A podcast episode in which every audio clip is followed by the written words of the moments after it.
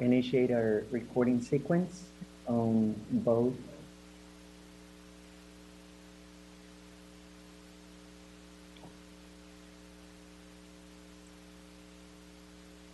And I'm admitting all participants right now.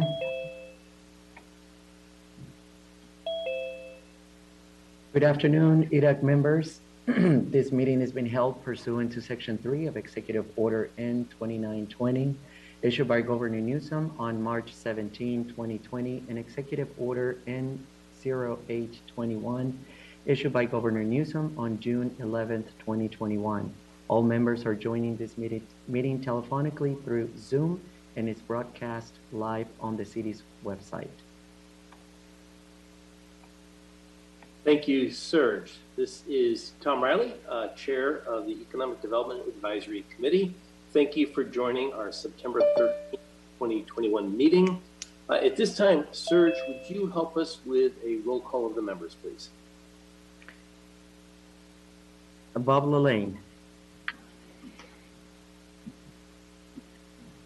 Just a minute, let me ask you to unmute. There you go. Great. John DeRay, Here. Rachel Danielle Stott, Present. Scott Thornburg, Here. Chris Gallagher, Here. Malcolm Morgan, Yes, here. Walter Lemmerman, Here. Monica Finnegan, I'm here. Don Daglow, Don will be arriving late. Teresa Ancona, Teresa will be absent today. Vice Chair Cass Green, Here. and Chair Tom Riley. Here. We, members are present, we do have a quorum. Okay, and I also want to acknowledge we have our uh, liaisons, Julie Vieira from the Sausalito Chamber of Commerce. Uh, Vice Mayor Janelle Kellman has joined us. Um, and we are waiting for our city manager, Chris Zapata, and city council member Ian Sobieski to also join us. They haven't joined us Chris is yet. on. Chris is on. Chris, Oh, Chris Chris is has here. joined. Thank you, Chris, for joining us. Ian is joining. I just resent him the uh, link. Thank you, Vice Mayor. Um, If so I one, can, if I can, Mr. Chair, can you hear me? yes, we can. Yeah. We also have Heidi Scoble on as well, who is important for this group, so I want to make sure that's noted. Thank you, Chris, and thank you, Heidi, for participating. Um, we have a very good agenda today. Before we jump in, though, I hope everyone is having a wonderful summer here in Sausalito. It's great to see the beautiful weather, to see a lot of you at Jazz by the Bay when we all convene. Um, we have a great agenda today, and we'll try to run efficiently. Um, at a high level, though, we'll be going through our marketing plan for the city, an update on that, followed by discussing, just getting an update on some of the events that a number of you are working on. Uh, as part of our curation project, uh, today will be the first time seeing results of a survey that Scott Thornburg helped drive on ideas for types of new merchants we'd like to see in town. Uh, and so this will be the first step, uh, followed by a meeting with brokers and then reconvening as this group uh, to try to finalize that list uh, in October. We'd like to discuss today some ideas for incentives that the city can offer to tenants that, prospective tenants that are on that list. And then finally, we have a group working on diversification, uh, and they will be giving a report out on the work they're doing at looking at uh, the Marinship and an inventory underway. So before we start our meeting, um, Serge, can you help me? I'd like to see if there is any public comment for items that are not on our agenda today. Sure, video or audio public comment participation is limited to three minutes per speaker. If you would like to make a comment, please raise your hand in the Zoom application and you will be called upon when it's your time to speak. To raise your hand from a phone, please press star nine. Each speaker will be notified when the time has elapsed. And Chair Riley, I see no hands raised at the moment. All right, thank you, Serge. Then we can continue with our business items. the first business item is the city marketing project. Um, and I'm going to ask Scott Thornburg um, to provide us an update, if there is an update, uh, just to share with all of you. Um, as of Friday, we have yet to execute our contract with CDA, which we need, and we we're hoping to have them join us for um, this session to give kind of a two-year plan update. But um, Scott, has there been any other work, or we can discuss the contract status? Uh, no other work at this time. They're they are on hold until we uh, sign the contract. So uh, they're they're ready to go. We've been sending them uh, a lot of information. They've been building out some of their plans, but um, but they are on hold until we get that done. Okay, um, with uh, our city manager Zapata, um, do we have an update from you on the timing of getting the contract approved? When I see the contract in my office, I'll sign it. Uh, I've yet to see it. So has that been sent to me? Yeah. So uh, the um, the I, I am still new to the city contracting process, so uh, apologies if this is not clear. But the uh, we sent the scope of work um, the last time when we worked with uh, we worked with Mary Wagner to create a contract um, on city paper um, with using that scope of work. So um, I believe Mary can create that for us. If we need something from CDA, um, we can definitely go back to them and ask for that. And, and I'm happy to get that today. Well, that, that's very helpful. Um, I'll call Mary and find out um, what she has and see what I need, and then we'll execute it. And what we're hoping to accomplish with CDA, and they've been in a bit of a hold'em pattern, is for them to come to this group and present the kind of the two-year marketing plan.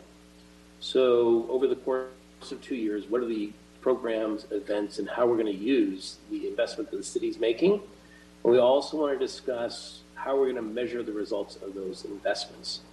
So we'd hope to have that accomplished today, but uh, we're not at that point. But we will set that as our goal for the next meeting. Uh, and Scott, I think you'd be comfortable working with CDA and help us deliver that, correct? Yeah, happy to.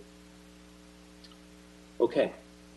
Um, so at this time, uh, and I'm going to go through each of these business items and ask for public comment on them. So I've been uh, remiss in doing that in the past. So uh, just on the update on the city marketing project, um, I'd like to see if there's any public comment at this time. And Serge, can you help me?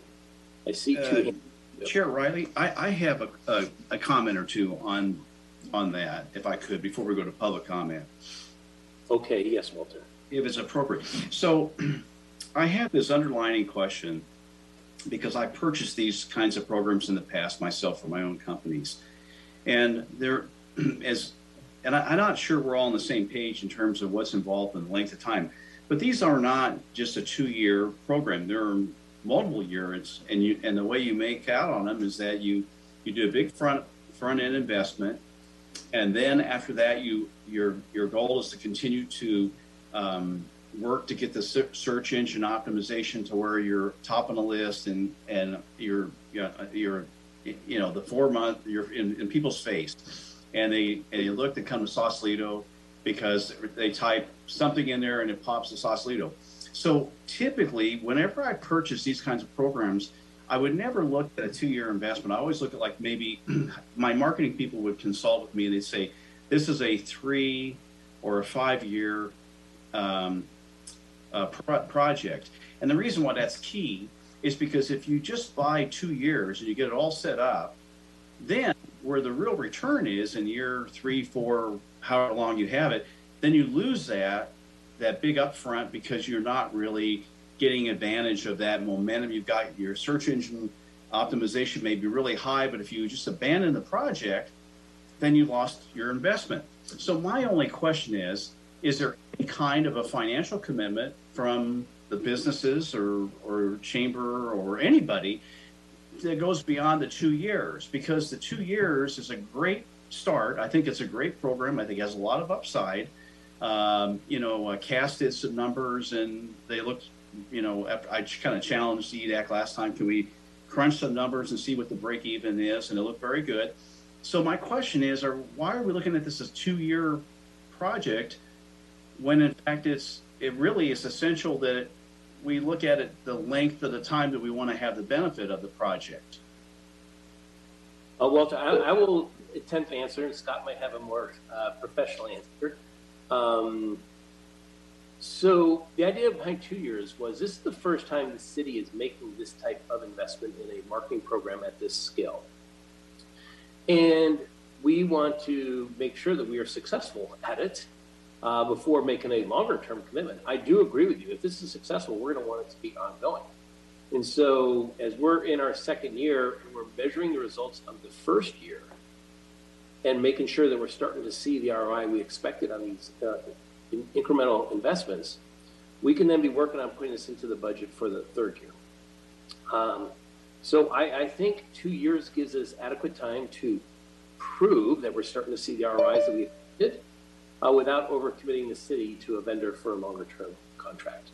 Uh, and Scott may have further thoughts.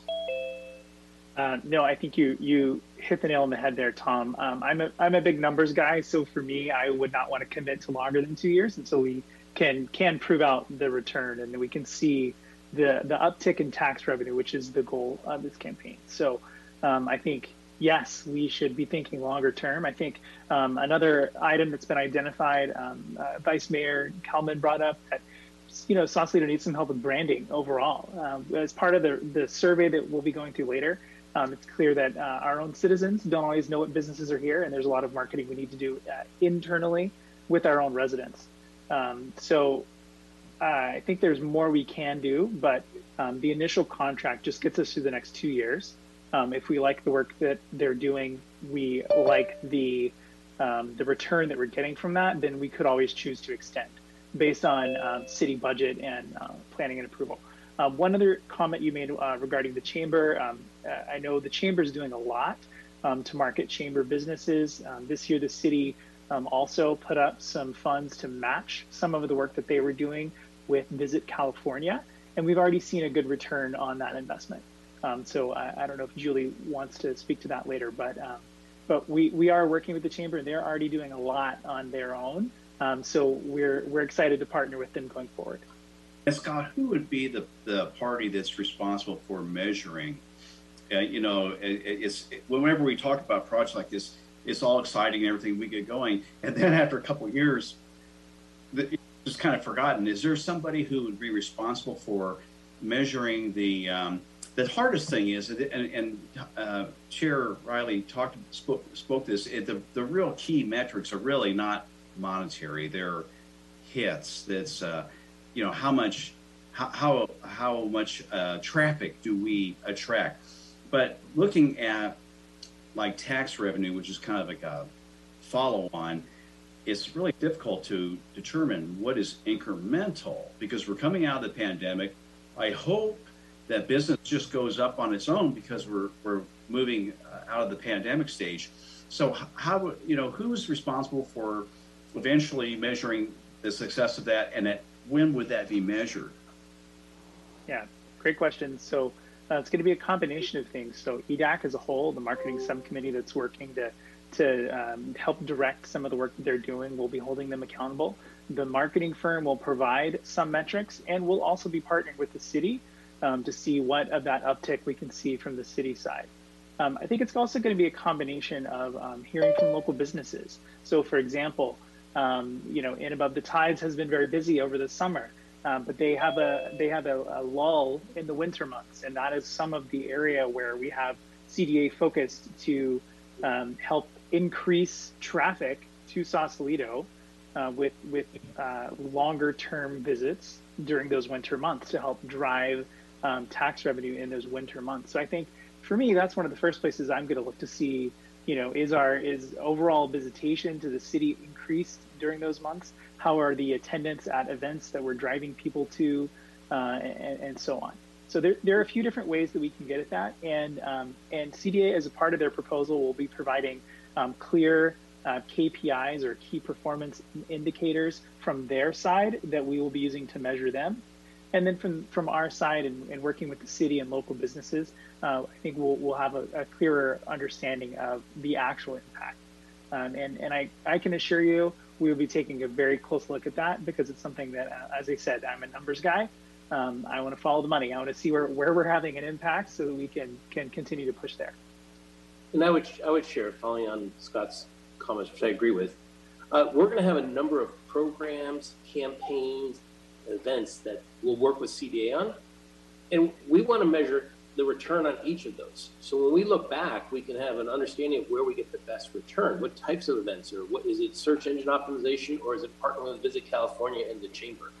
So we should get pretty granular on, you know, measuring those KPIs and where we're getting the best bang for the buck. Thank you for that discussion, Walter. That'll be important going forward. Okay. Um, Thank you both.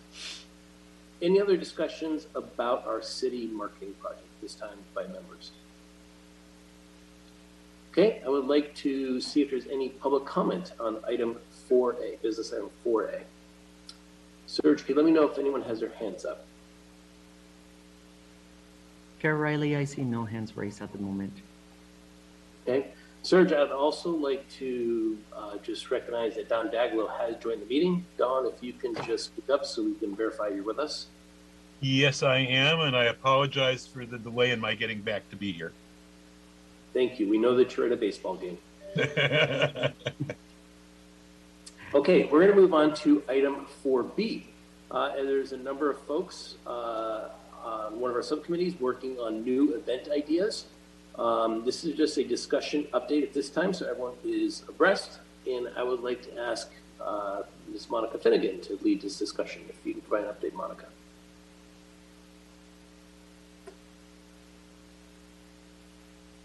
Thanks, Tom. Um, let me just go through first a couple of the first uh, events that are on the list here. And I think we've talked already about the holiday event.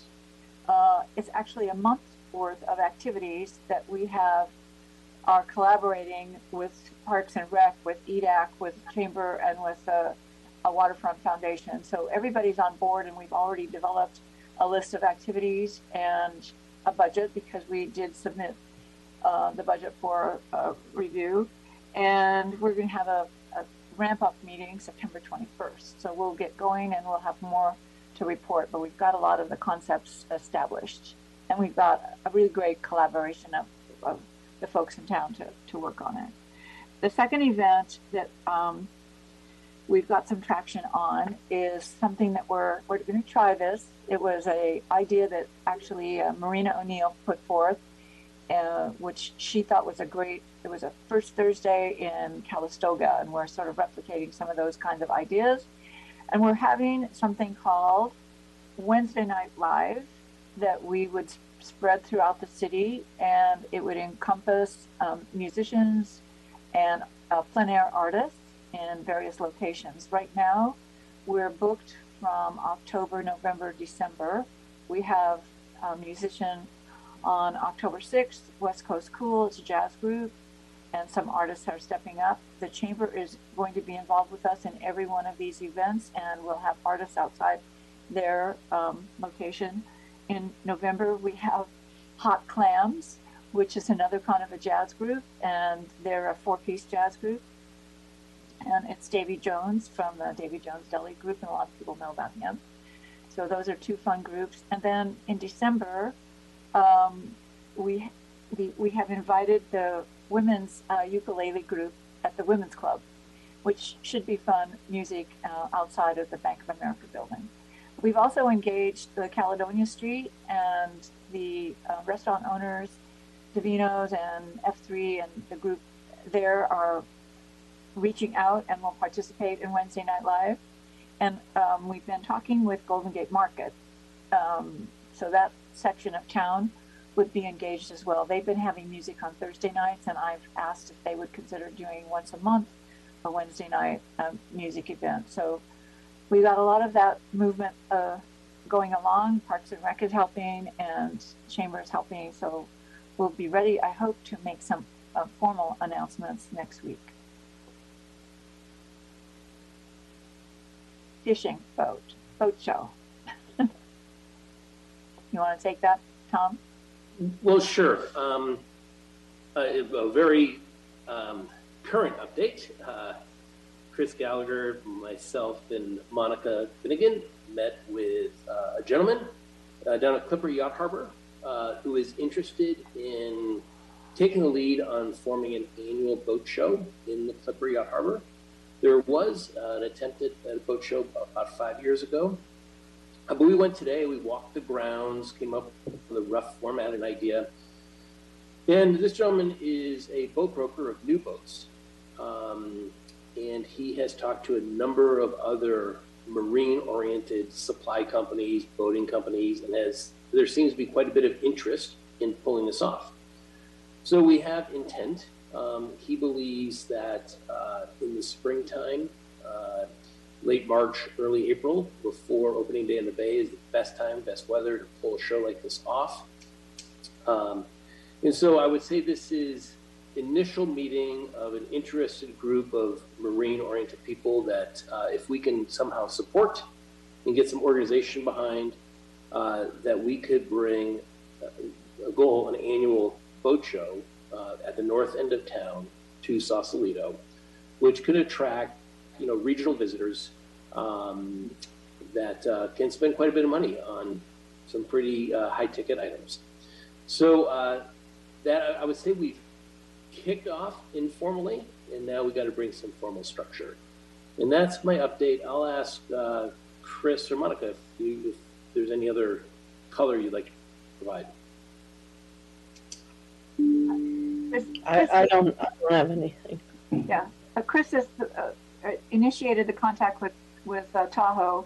They know one another. He is a, uh, Fire person and has had a long, uh, relationship with the boating industry. So we're hoping that Chris will hang in and help us coordinate everything and, uh, looking for a lot more help with how to get this structured. So we have the Paddle Fest on here and we have no report on that. We've, that's we've been too busy on all these other things. So that's out in the future, and, and we'll talk to Bob. Wanted to maybe push forward on that, so we'll take a look and see how we can organize something there. But we got our hands full with these projects right now.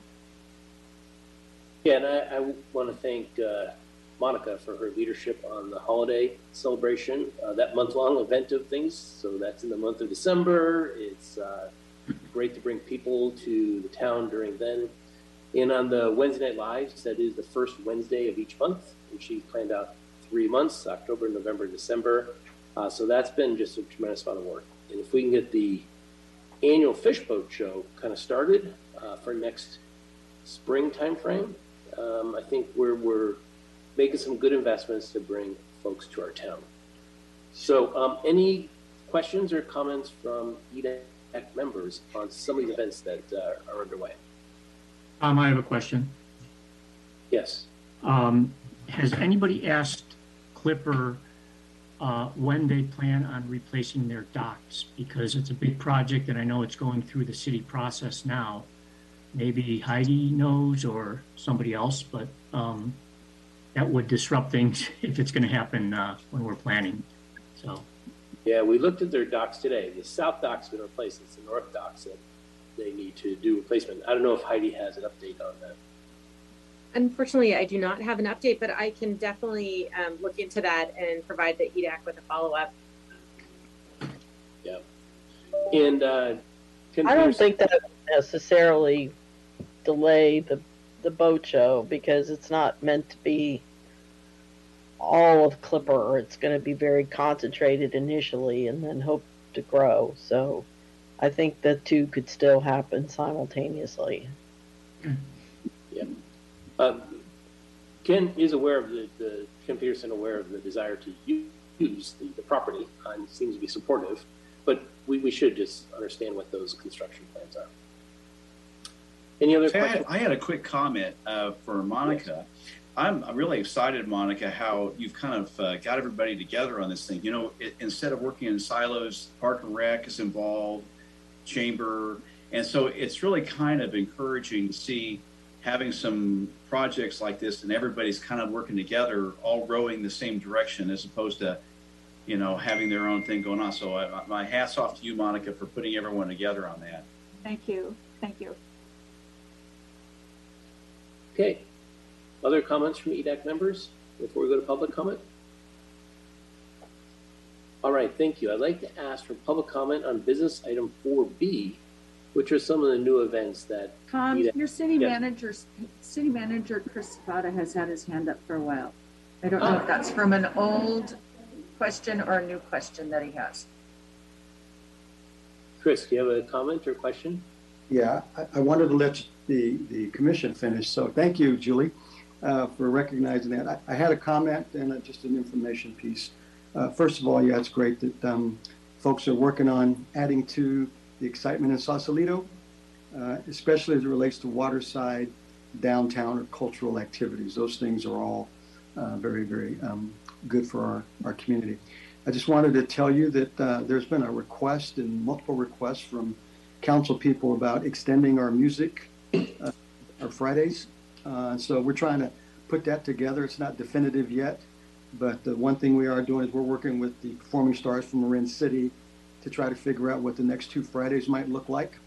Uh, you know, um, once we nail it down, uh, Mayor Hoffman should make an, an announcement tomorrow night. But but the thought would be is to to keep those Fridays going because it seems to me that there's a great uh, what I call ROI on it, return on involvement, uh, and makes the community feel good, con- connect. So uh, I know our Parks and Recreation staff is busy, busy. So uh, therefore, the reach out to Marin City and the performing uh, stars group led by uh, our friend Felicia uh, to kind of take our current uh, relationships and build them stronger, uh, and to continue that event, not this Friday, but the following Friday. So keep your fingers crossed. Uh, we'll see what happens.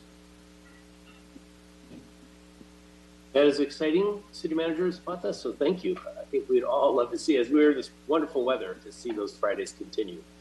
Um, all right, so at this time, Serge, if you can help me, uh, I'd like to ask for public comment on business item 4B, the events we are discussing. Chair Riley, we do have a hand raised, and Sandra Bushmaker, you've been asked to unmute and share your video. Sandra, thank you for joining us, and uh, please proceed.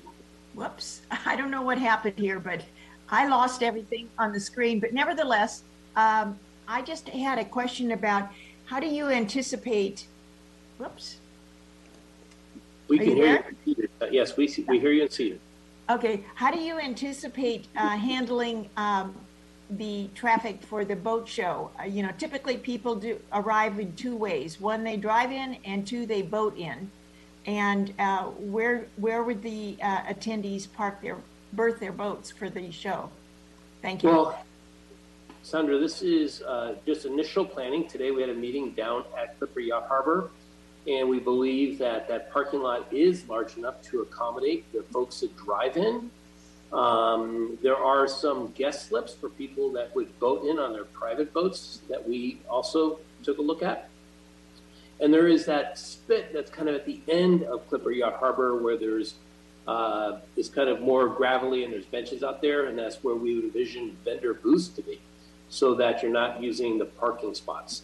Uh, we identified seven available slips for new boats to be featured. Um, again, the low boats would be in the water, so we are trying to accommodate the parking in the Clipper Yacht Harbor parking lot. Now that leaves the question of you know traffic patterns and you know in and out of the city, which we would have to have volunteers, you know, helping with traffic and work with the police and so on and so forth. But that those discussions haven't occurred yet.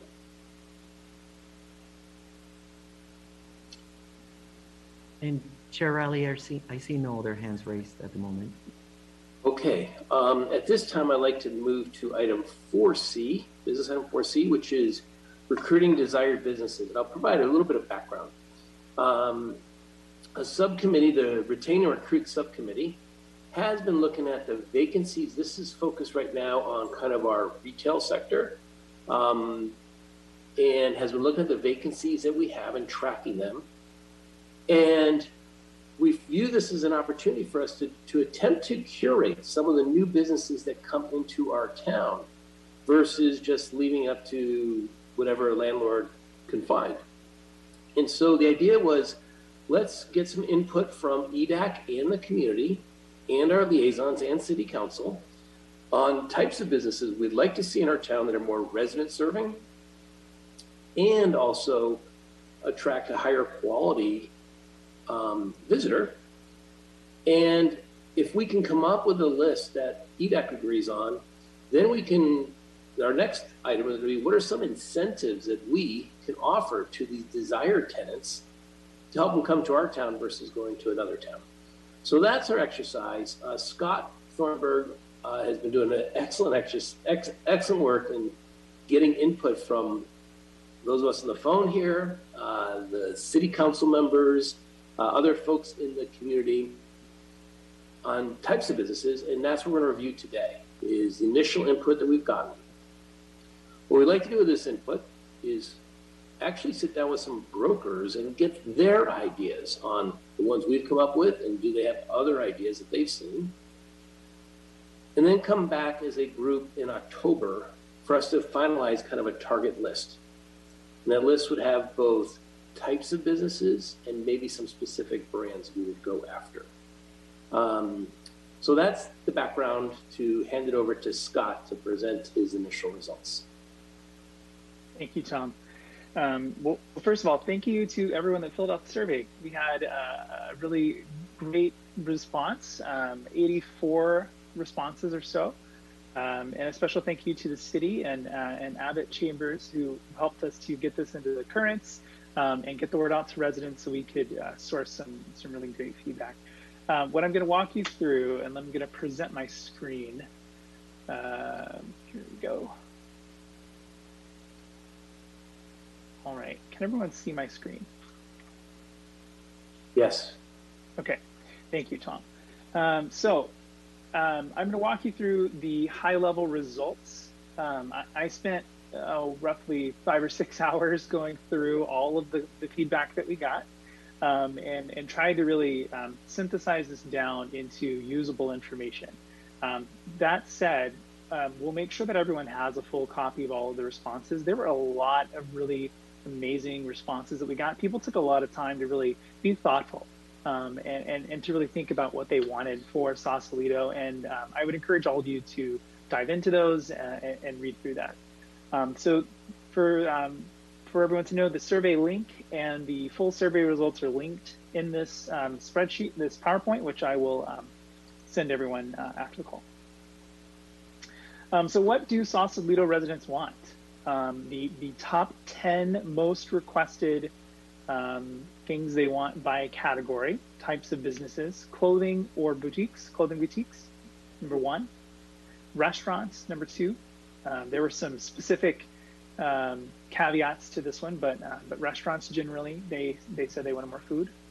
Uh, wine bars or tasting room, a bakery was a big one, movie theater, cannabis retail, bookstore, kitchen and home store. Um, I combined those, but um, some people use those terms interchangeably, so we combine that into one category. Um, a pharmacy or drugstore, and a brewery or beer hall. Um, and you can see to the right, um, I just did a really quick visualization of how often these terms came up in what the recommendations were. Um, and you can see here, uh, clothing, bakery, and food were by far the most common, and then wine. I, I think it paints a pretty clear picture of what uh, what our residents are, are asking for. Um, and, and, we'll talk a little bit more about um, some of those specific details in a few minutes. But um, but the, again, I think this is a, a quick synopsis of uh, of the types of businesses specifically they wanted. Uh, we didn't ask for this, um, but of course, uh, anytime we're doing a, a, a, survey, it's always helpful to have all all types of feedback. And so we did get some feedback from uh, our residents of things they don't want. Um, so um, our residents said they did not want anything tourist oriented. So t-shirts, um, t-shirt shops was was by far the most common response of things that that people do not want. Um, souvenir shops keep cheap kitschy trinkets.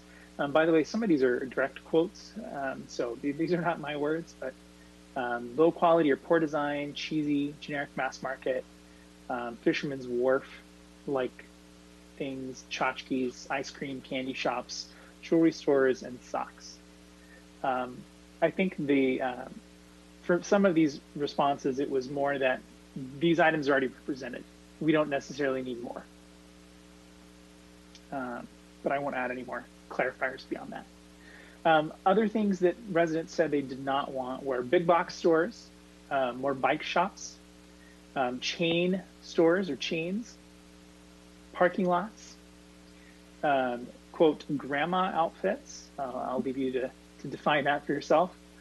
Um, art galleries, banks, um, specifically a cannabis storefront on Bridgeway. Um, this was a, a, specific comment that I thought was worthwhile. Um, casinos, um, Italian or Thai restaurants. I mentioned there was a caveat. People wanted more food, but they said no more Italian, no more Thai. Um, and they didn't want things that were too expensive or too high end. Um, where do Sausalito residents shop currently? Um, a lot of discussion about this when we went through the initial results. Um, the short version is we left this question intentionally vague to see how people would respond, but we said, if you're not shopping in Sausalito, where do you go? And um, the uh, we had some people that said took us very literally for their their daily shopping. Uh, they're getting groceries and they're going here for that, or they're buying things for their their house, or they're buying prescriptions, and this is where they're going for that.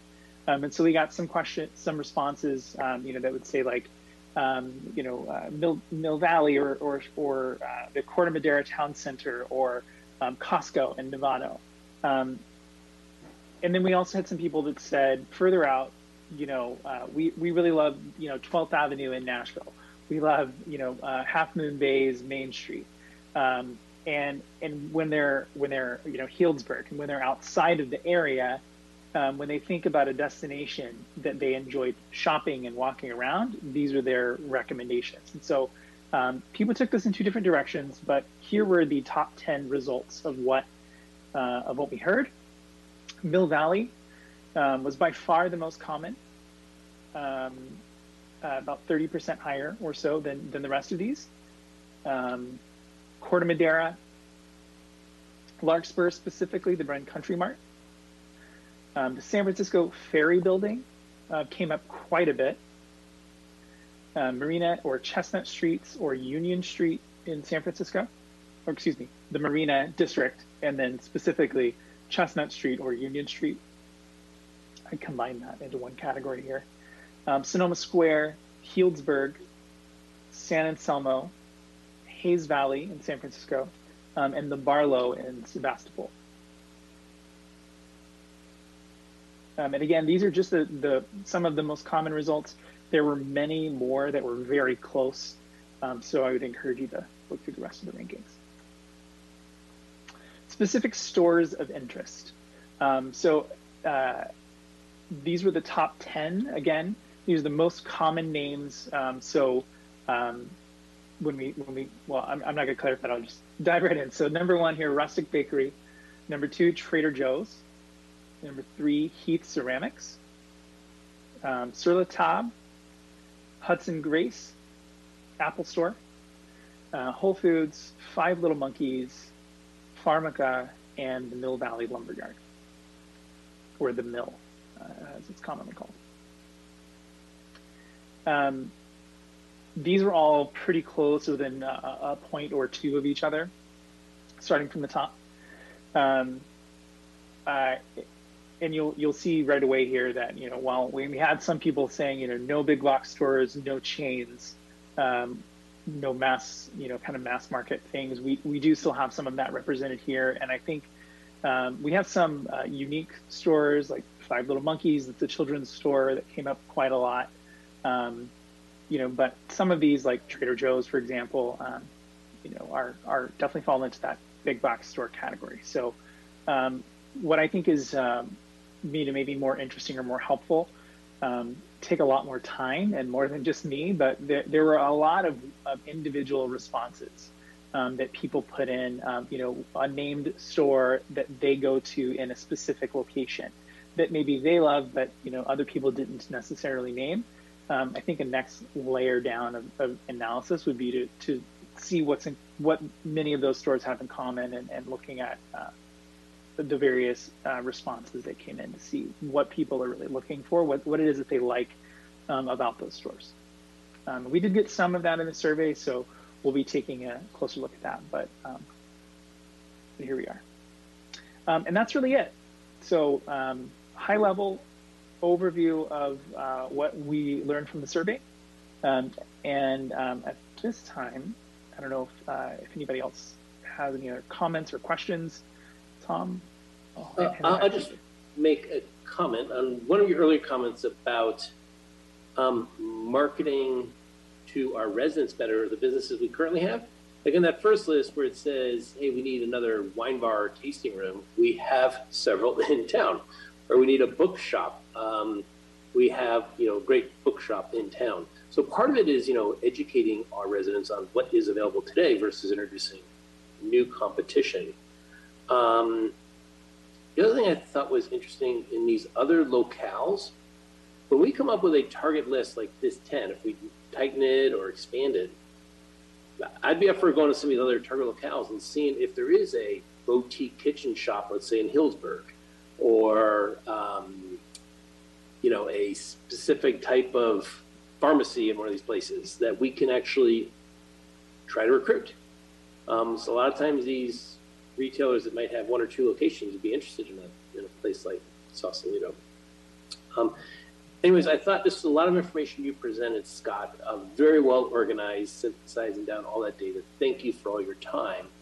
Maybe we can just turn it over to the other members for comments or questions, and then coming out of that, we can discuss next steps.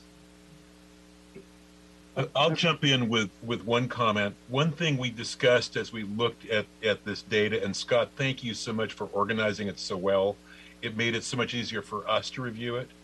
Was that some of the kinds of businesses people were asking for were businesses which had tried to make a go of it in Sausalito and had failed to do so. And clearly, if we have business who's in, the, in a category that people want that have failed, okay, maybe it was something about that specific business. Maybe it was caused by the way that business approached. But I think part of what we have to look at that's easy to talk about and very hard to do is some kind of community information program so that people in the community who want to support local businesses get information about it. and we have to sell the idea to the community of supporting local businesses because if people have gotten out of the habit of shopping in Sausalito, changing habits is one of the hardest things to do. But when we do it, that's how you create real user loyalty. So I think that uh, we have to look forward to that as part of the process, that it is trying to rebuild that momentum of getting uh, local residents to not give up on shopping on, in Sausalito or dismiss it, but to proactively seek it out so that we don't again lose businesses that are the kinds of businesses that people are asking for. And Don, this is Tom. Um, I second that notion, and it's not just you know marketing and getting loyalty from our residents. Part of our strategy is to get regional residents also loyal to our businesses because our town is too small yep. to support all of our businesses. So we need instead of our folks going to Mill Valley, we need folks from Mill Valley coming here on a regular basis and Larkspur coming here. And to be less dependent on, you know, day tourists that are coming over on buses, what have you, and uh, having businesses that are sustained by our residents and the regional community that uh, we build loyalty with. Exactly. I think that's part of our, you know, our marketing program that we open this discussion with is to achieve that. Um, yes, Bob. Um, I think uh, Monica and I've been in this business. Um, I think one of the things that'll will be very productive is when we do have a group of brokers, retail brokers here, and we go through not only the top 10 most requested list, but also throw at them all the names of all the stores that, that popped up that, you know, folks mentioned that they would like. Um, because the, the brokers, having done this many times, brokers are going to quickly tell us um, whether or not uh, which stores might have an interest in Sausalito given our demographics, you know, parking issues, um, uh, you know, the socioeconomic radius map dat- data that we can give them. Because um, I've always found, and I think Monica too, is that you know, the, the really good, unique stores, they, they have representation and we'll probably have the broker sitting in our room here. So um, I think it's going to be a really uh, effective way uh, to quickly understand what is realistic here. Um, you know, in, including, you know, the, the Trader Joe's and Whole Foods. Those are really possibilities, you know, given, you know, people don't want chain and or more importantly, you know, feel the parking that they're going to want uh, if they were to open a store here, um, you know, Pharmaca, et cetera. So um, I'm really looking forward to having a threat with the retail brokerage community and from San Francisco and, and Marin County and even the East Bay brokers um, out to them. And I'll let Monica add if, if she'd like. I'll just say a couple of things. You have to bear in mind the size of, of the square footage of space that we have available. And uh, the largest space we have is 7,000 square feet on Caledonia. And I know that there are a couple of tenants looking at that. Um, and then the rest of them are, you know, relatively smaller, and like a thousand, two thousand, uh, seven hundred square feet, whatnot. So some of the lists of the tenants on here would not fit that smaller size. But I think also what is going to happen is we'll, as we go through our recovery, we're going to find that some of the ten- existing tenants here are maybe not going to make it. So we might have a whole new list of, of available space. But right now, we have uh, the Hotel Sausalito just got approved through the Planning Commission, and they have tenants interested in both of their empty spaces, and they've got leases that they're negotiating. So that takes a couple of the square footage, the c- couple of the available spaces off of our list of um, vacancies. So that goes forward, and then we've got you know some smaller spaces to fill. And there are some really good ideas on here that we could go after that could could accommodate Sausalito. So that's just one piece. In, on Monica's comments, um, this is Tom. Uh, we should set as a goal to have as few vacancies and vacancies for the shortest amount of time. Right. Uh, because vacancies just hurt our revenues as a city and it hurts the pure businesses. Uh, and right now we're kind of incrementally adding more vacancies than reducing them. Um, and so part of this program is how can the city pursue some businesses we want and get them into these vacancies sooner?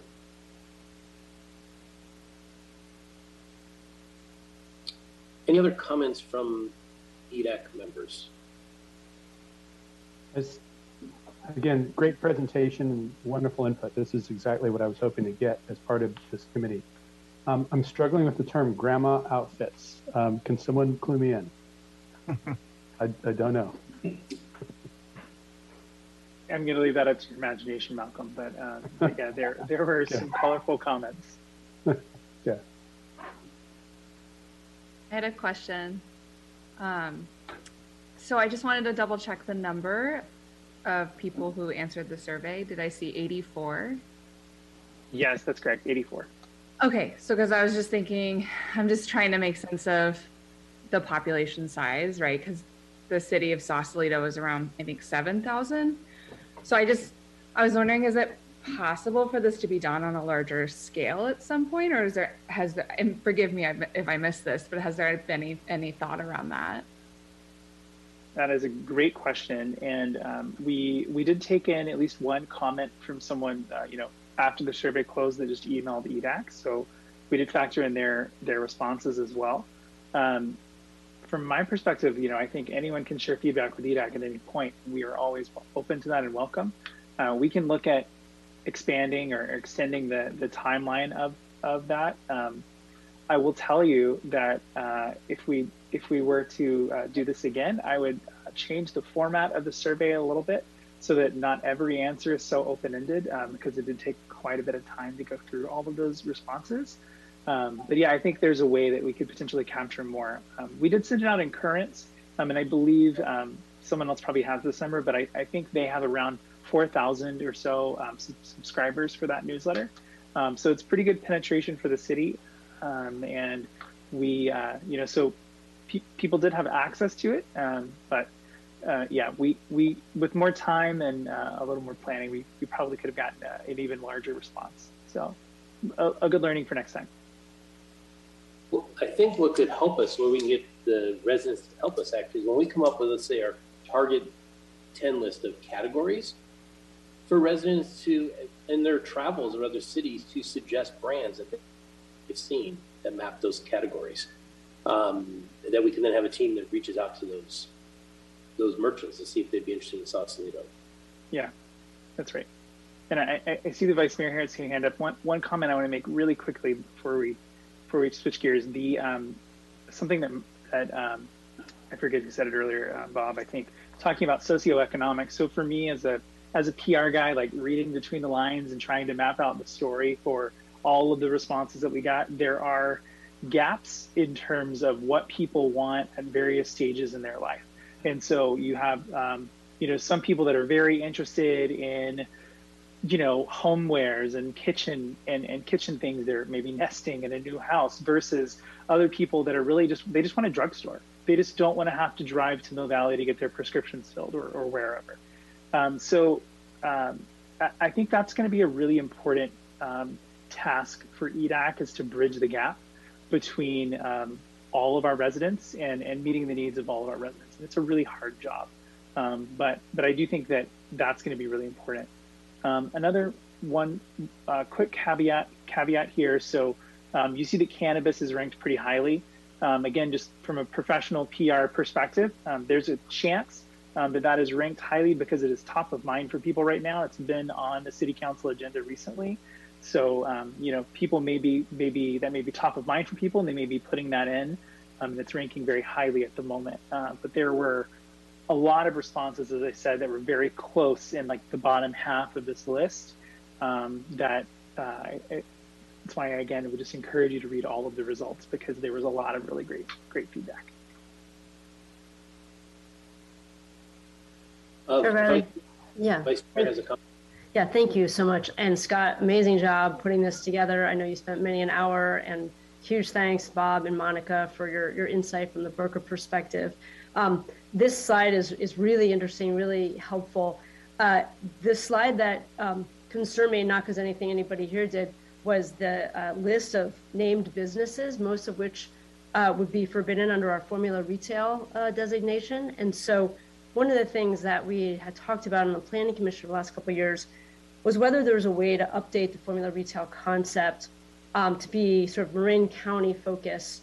Uh, so maybe you know fewer than four locations, but headquartered in Marin County or something along those lines. I recognize sort of the changing nature of, of retail and, and spaces, but still kept the intention of the formula retail, um, you know, portion of the code. So I'd be interested to hear EDAC's perspective on that. And then um, I'm wondering if Monica could put her sister cities hat on um, I think it'd be really uh, interesting if there was a nod to our, our, Portuguese heritage in some of our curation. I mean, we don't have a Portuguese restaurant. We don't have sort of anything that sort of speaks to that. Of course, we have Cascais uh, in the plaza downtown. Um, so I think something that kind of fits into the, the branding and the um, uh, and the marketing effort that we're doing could also be uh, quite interesting. But really great initial job, uh, you guys, and, and thank you for the presentation, Scott. Uh, Vice Mayor, on that, uh, in the past, we have discussed the formula retail uh, restrictions in town and kind of visiting that to make sure that we had um, some exceptions that, as you said, um, we can bring forward uh, on an exception basis. Would you like us to visit, visit that language in our next meeting? Um, I, I, don't think so because I, I, I, think that would maybe put the, em- the emphasis on the wrong direction. Um, I think this uh, this group's time is better spent finding a unique and sort of salty mix of businesses um, that are in fact different, uh, rather than trying to find a way to bring the folks on this particular list into town. So that would just be my personal uh, bias that I'd rather see more independent purveyors uh, because I think that fits who we are as a community. Uh, and I agree with that. I, there's a number of folks on this list that I don't think we'd want to bring here. These are just we came out in that survey. My question is, when you say, is there a you know a Marin-based retailer with three shops or four shops that we'd like to bring to town that might not pass our current ordinance, do you want us to look at that language and would accommodate that, or would you have the planning commission do that, or city council? Uh, I think it's probably a planning commission uh, role. I wouldn't take up this body's time with that. You all are busy enough and, and have your hands full finding the businesses and, and making sure there's a fit with the spaces. But thank you for that, Chair Riley. Okay, uh, thank you. Uh, I see the city manager has uh, commented. Yeah, um, a couple things jumped out at me real quick, and uh, forgive me for being so noisy this meeting. Um, the information on where people shop, um, every quarter we get a sales tax report, and I'm not sure but I saw in the last uh, sales tax report that we got where our leakage is. Uh, so I'd like to marry those those lists with you know what we think is happening and what this list is saying, and then you know I really encourage this group you know to help the city uh, with the idea of what is our competitive edge. Why why would all these people want to come to Sausalito, given that you know we have so many restrictions and so little property? And, you know there are obvious things that jump out. You know water number one, the fact that you are one Mill, Mill Valley and Larkspur and other places like that have minimal water, but you have real water. Um, you know, your location, you're the first place and the last place off the 101. I mean, I think that's significant. Uh, your vistas are unmatched. Uh, so that's all to our ed, to our, our competitive edge. Uh, but then, you know, what are our weaknesses? You know, uh, is it, you know, the fact that, you know, we have some restrictive uh, ideas about who can come here, uh, that we have minimal property, that we have a hard uh, scenario in terms of entry and ease of entry into uh, businessing and business license and and so forth. But those things to me would help me. If I heard from this group, these are the things we want to sell uh, regarding Sausalito. Uh, I've already heard pretty much about the weaknesses, but I haven't heard a lot about, to me, what are you know really the thinking of folks. And, and I give you an example. Um, one of the things that uh, John DeRay did with me last week was take me to go see some of the um, uh, and and to see all the people succeeding there and succeeding to a point where they can't go anywhere. I mean, they can't grow anymore. So, so you have scenarios where you have um, people that are looking at you know potentially leaving Sausalito because their business is doing so well, they don't fit in the place they are anymore. Uh, so, so what does that mean, and how do you address things like that? So, if this group were to help with the idea of where the opportunities are that uh, this survey showed, uh, that's one thing. But helping the city staff with, you know, what it is that we think uh, we need to sell in terms of competition, uh, because we do have some vacancies. Uh, one of them quite large. Carlo Burke's property is vacant right now. It's quite large, and he's asking for help on, you know, recruiting uh, folks to that, and you know, helping me and helping our staff get the story straight and it's consistent with EDAC and with city council would be helpful to me. Thank you, Chris. Uh, I think we all agree. Those are uh, spot on comments. And John, thank you for giving them one of your great tours.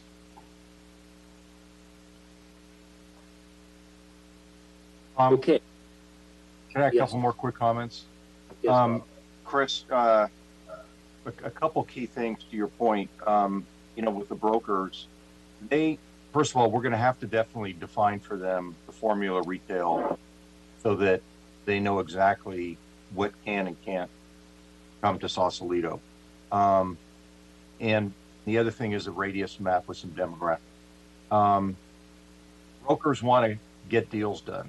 And what I have found um, is that when brokers come, if they know that the city's ready to make deals and, and get leases signed um, so that they can get paid their commission and have success.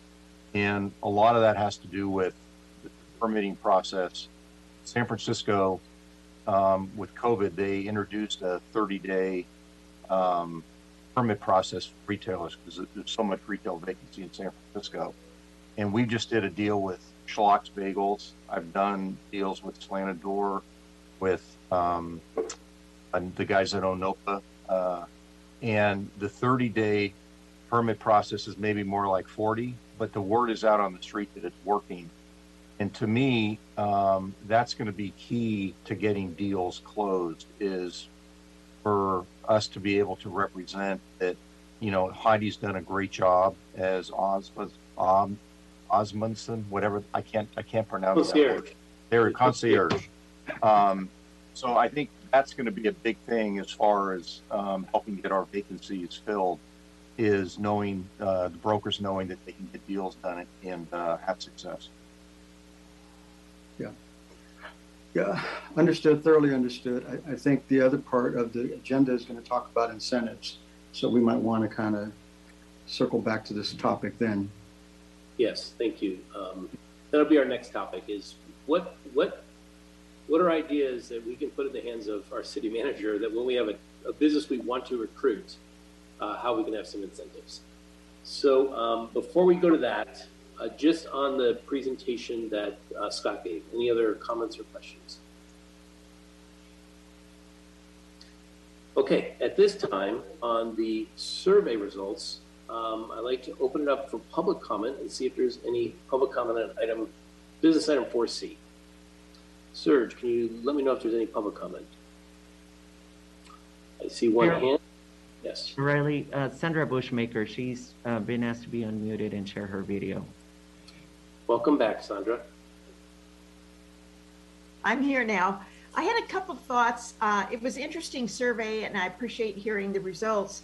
Uh, but I didn't see anywhere on the survey uh, an answer for where Sausalitans shop, uh, and that is the online category, and how EDAC is going to uh, lure people offline and into shops downtown, or anywhere in Sausalito for that matter. Uh, so I think that that needs to be addressed, and um, you know how EDAC would encourage people to come and shop locally, particularly the residents. Uh, and the other concept that occurred to me while I was listening to the presentation is I do see some tension between um, how to increase the number of businesses and the types of businesses downtown with this, at the same time, a park proposal for the parking lots. I'm just pointing that out as some tension that seems to uh, need some sort of discussion or resolution. That's it. Thank you. Thank you. Sandra. And Chair Riley, I see no other hands raised. Thank you, Serge. Okay, uh, at this time, we're going to move on to item 4D. And as Chris had uh, mentioned, um, to talk about some, some incentives. And the way I think of this is if we can come up with a target list of categories that we desire as a city to bring as merchants, and mind you, this is right now we're discussing the kind of the, the retail merchant segment. Uh, in the diversification discussion later, we'll talk about uh, other industries. But right now, in that retail kind of segment, if we have a desired uh, merchant and there's a prospective tenant showing interest, what can we do to empower uh, Chris and team to help us close those merchants? And I would be the first to say that, uh, Chris, thank you for stepping meeting prospective merchants and meeting with landlords. You are uh, really showing the kind of interest from a city to help us recruit these folks. So your time is you, a meeting with you is like the first incentive.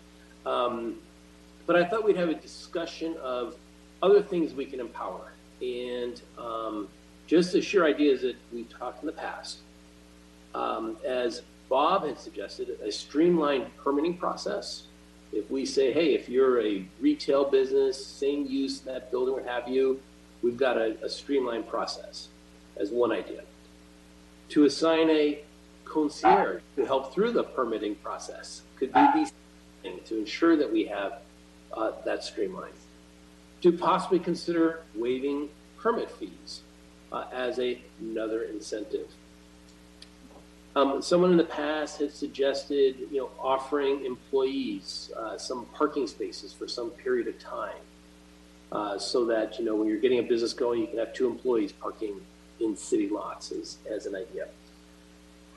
So I thought we just discuss some of these ideas, and really, these are not packages we would offer to any prospective tenant. These would be selective at the use of Chris if there's a tenant on our target list that we all feel could really add to our city.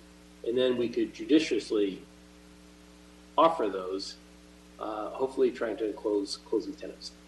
So that's the part of this discussion is just to solicit ideas from the membership on what are other incentives we could offer or other ways we could, you know, help curate the type of businesses we bring into town. You know, this is Walt. Oh, go ahead, Don. Yeah, I, the one comment I would make is that I think this is a process that has two parts to it. There's a sizzle part and there's a steak part. And we listed the stake type parts of ben- concrete benefits we could offer. Because we have an image problem where people say, oh, it's too hard to get into Sausalito, I'm not even going to try.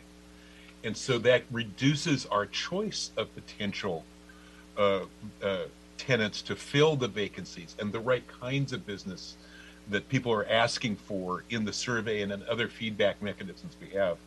So to me, the sizzle, and a great example, I've, I've mentioned this uh, uh, once before, I think. When I ran a business in San Rafael and our lease was nearing uh, expiration, so we were going to either have to renew or move, the mayor of San Rafael showed up at my office.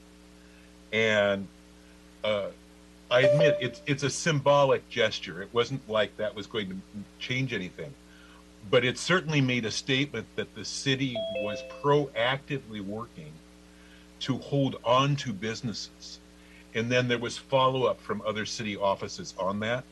And when you're having to change your impression, it's like changing a brand. Uh, it takes time to do that. So I think that when we're talking about options, we have to talk about two things. Number one and Chris, uh, what you're doing is that kind of thing by meeting with people. It's exactly what I'm describing. That's the sizzle. And we need both because just changing, just putting forward changed programs, if everybody's mind is already closed, it's hard for that to help. So we have to get the word out. And it's walking the walk in addition to just talking it. So finding ways to do that. So I think it's a two part discussion. Um, Don. Uh, so the, the thing I wanted to add to that, and is that I think that the the person who best identifies what the what uh, prospective business would like would be the person who's talking with them. And I, in this case, it might be Chris. Uh, I don't know how many businesses coming to a town talk to the city manager. Um, I surely didn't when I um, went, um, started businesses in various towns, but I, a while ago, uh, I know Ray Withy's no longer on the council, but he said when we were talking about um, formula retail, just bring us an opportunity, you know, and and we'll look at it. And I think if the if the city council has that kind of an attitude where they're going to look at look at an opportunity, then it, it kind of empowers the city manager to to you know say, look, I'm I'm talking to these people, and here are their hot buttons and uh, I think this is important. I don't think this is that important, whatever.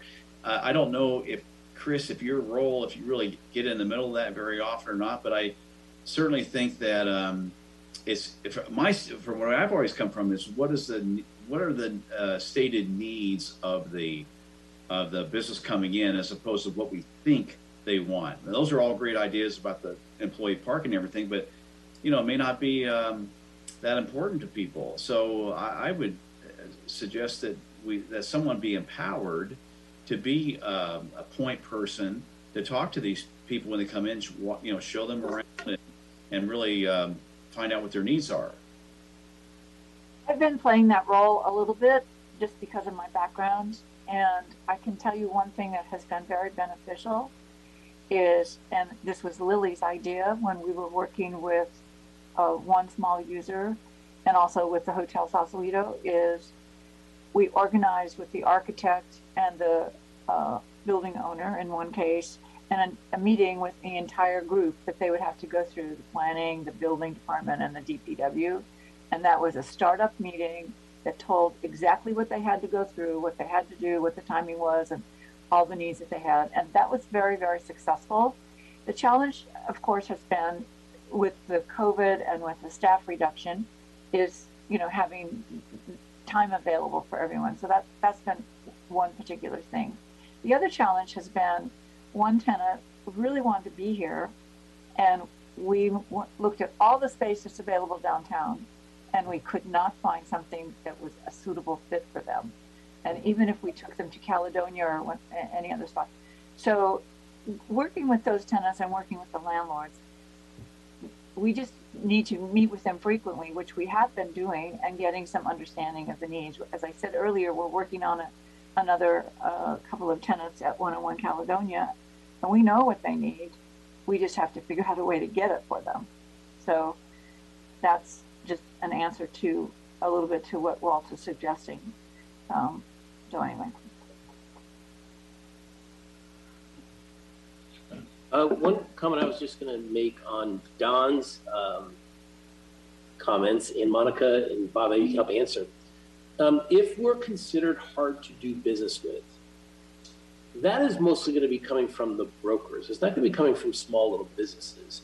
Small it, seems, it seems part of this would be a real marketing campaign to the brokers, right? When we have our ducks together after maybe our next meeting or two, and we come out, here's the target businesses, we got input from our community, we really want these types of businesses. Here's what our city manager is empowered to do, what have you. And we have a campaign to the brokers to help us recruit those target businesses. Is that the correct way to look at it? There, for example, there are, let's see, there are two spaces that are represented by brokers for sublease or for lease. So definitely we would want to pull them into the dialogue and see what kind of experience they're having. Um, there are other brokers that we've been working with that we have called and or mailed and or shown them the vacant spaces um, downtown, downtown and in some some cases Caledonia. And those are brokers that are active that have tenant representation, and those are the brokers we want to reach, the tenant representation uh, kind of brokers. So we're working with a couple of them right now.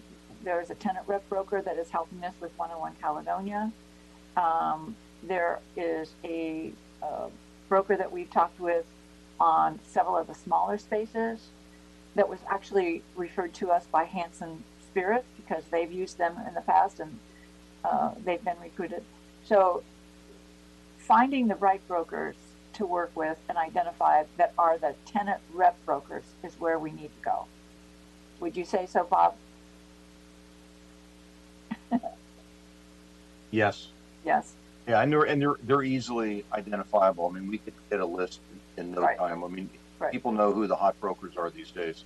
Right. So, the only other comment I would make is, is Chris. I don't know if you've seen this, but um, you know, at times cities downtowns go through, you know, what Sausalito's going through. I mean, other cities much worse where you have vacancy.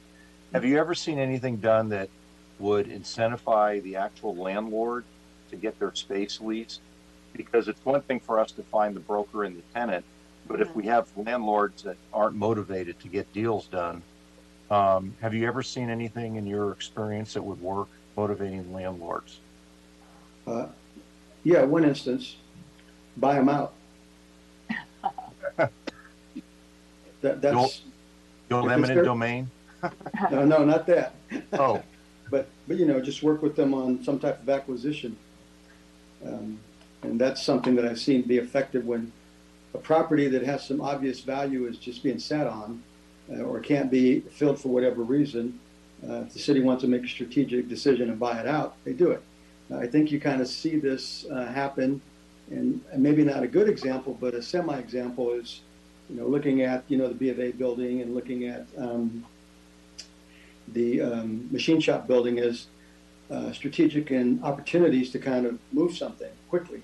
And maybe uh, people would argue the city isn't the group to do that, but but that is a thought, you know, that if you control it, uh, then you can actually make something happen on it. Some people would argue let the private sector do that, but yeah, Bob. I mean, that's that's one approach I've seen in other cities where uh, we saw something where the investor was out of state or wasn't interested, and so we approached them and said, "What if we uh, paid you a fair value, and then we would have that situation to deal with, and not you?" And it worked a couple of times. Chris, have you seen situations where cities have uh, penalties applied if a building is sitting vacant. I think San Francisco has uh, a penalty applied to vacant buildings based on linear square footage on a street um, after a period of time. Have you had that experience? No. No. Yeah, that's that that's an interesting concept. You know, if you want to tell somebody you gotta, you know, not lose money anymore or not try to make money or we're gonna penalize you. Haven't, haven't seen that, but you're saying there might be a, a property interest in the public space that you could use to kind of incent that? San Francisco has a, uh, if you have a vacant storefront within so many days, um, Aaron Peskin, I think, introduced it. Um, the landlord has to pay a, a monthly fine, um, for vacant storefront based on, as Tom said, the lineal footage of your store. Now, I, I have no idea if, if, if it's been, um, implemented, if they've actually collected, um, but they have, it's out there. Yeah. So somebody could look and see. Yeah, yeah, I, I, go ahead. I I think you need to think a little bit about the ownership of the properties here in Sausalito, and a lot of them are long-term family ownership. Um, and they have suffered severely through this COVID because they have worked with all of the tenants and given them discounted rents or abatement in rents and things like that. And if we start thinking about something like that right now, I don't think that that would, personally, I don't think that would be the right step. I think it would be kind of a, uh, it would be kind of a mean incentive in some ways. Well, it would also mean that we're not business friendly. Yeah, Yeah, uh, uh, Mr. Mr. Chair, if I can kind of weigh in, if you'll let me? Yeah, please. Yeah, um, earlier, the con, the concept of retention was mentioned, and, and that is so important. Uh, we talk about recruiting, recruiting, recruiting. Uh, that's, that's part of a, a balancing act. But, you know, like Bear Bryant said, you got to dance with who brought you here. So uh, if we don't retain the people we have, uh, figure out how to help them grow, uh, I think we're missing a, a huge, huge opportunity. And then I'd also like to point out is who are the big property holders in this part of the world? It's obviously the city. And, and what are they doing with their holdings? And so uh, there's been a lot of interest in what the city can or won't or hasn't or could do with some of its holdings. And the property holdings in the city are extensive. Uh, you have buildings and you have land and you have uh, public right of way and uh, open spaces that, that belong to the, the public. And so understanding what all that is and, and ultimately what you want to do with that is really, really important. And then so is the allowable uses. Uh, I think uh, when we start talking about the update to our general plan and what that all means for the future. And obviously, you know, we have a housing element to implement.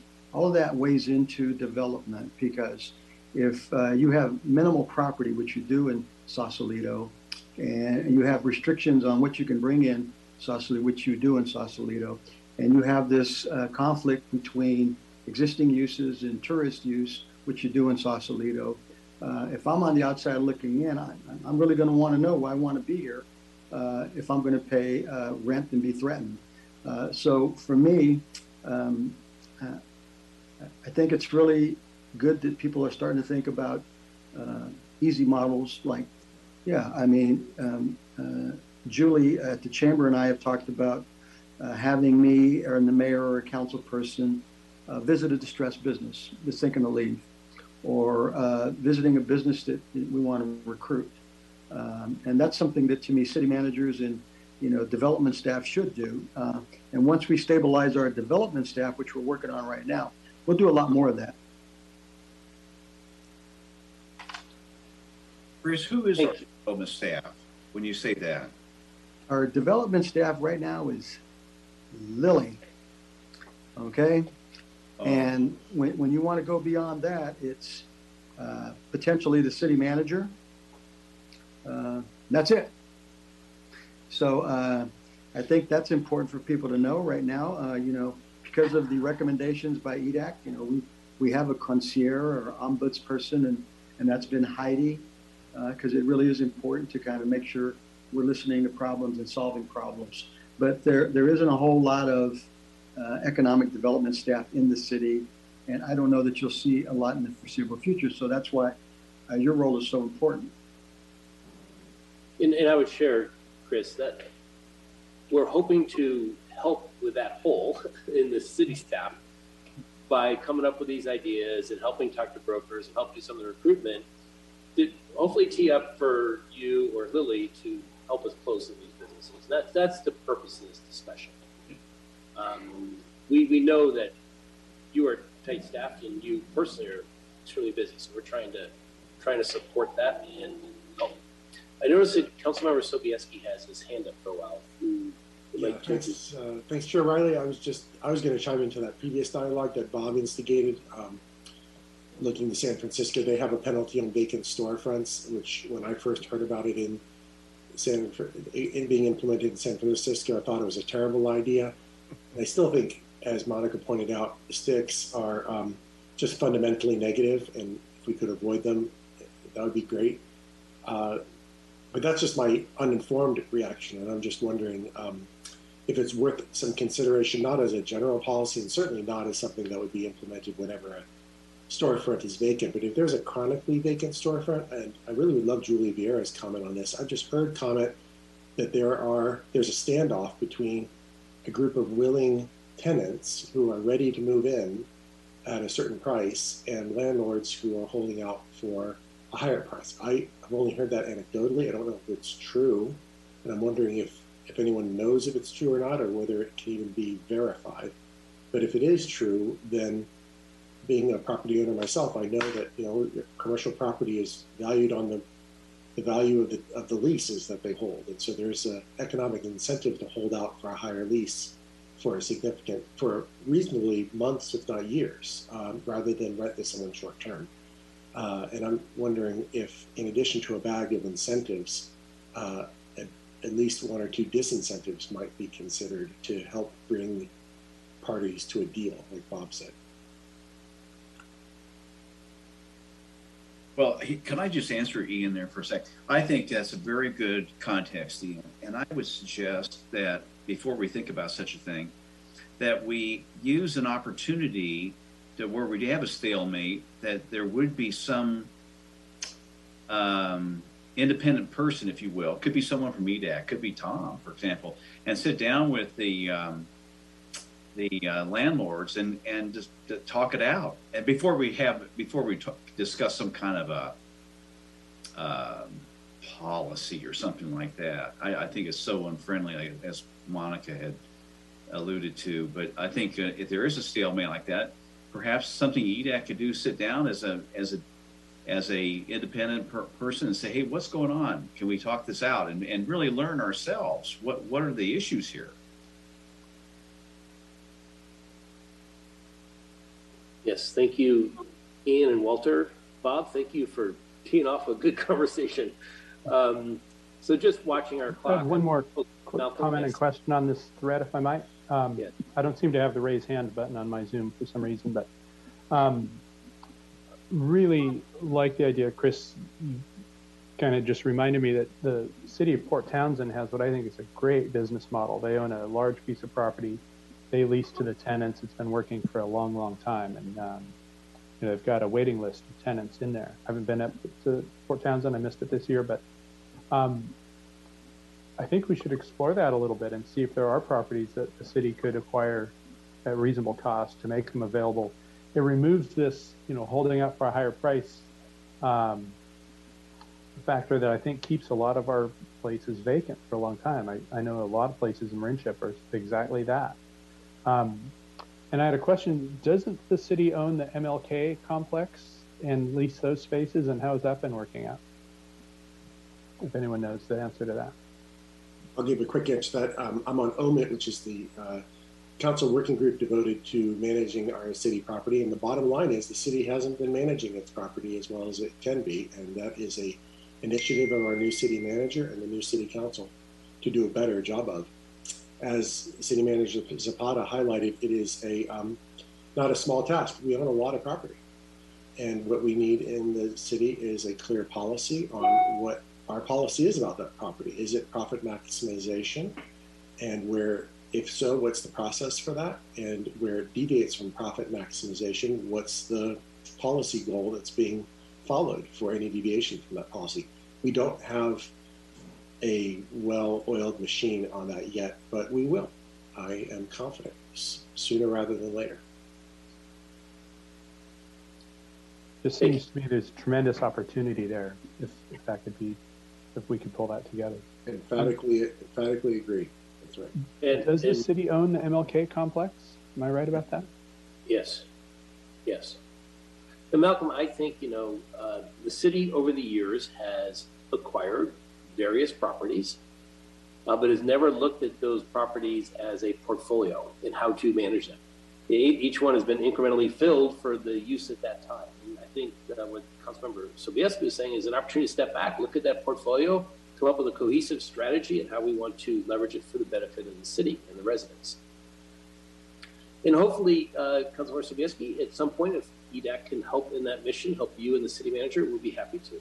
Well, I, for sure, I would love to toss just to emphasize that idea for everyone to work on independently um, or together. Uh, it's exactly the question. As you know, there's an RFI for the Bank of America building, and implicit in that is a question of whether this city should be earning maximum return on capital for the Bank of America building, or if some other use could actually be better from just an economic point of view, not just a community point of view. Um, and that same question kind of applies across the board. The Spinnaker restaurant is going to have its lease coming up in five years for a renewal.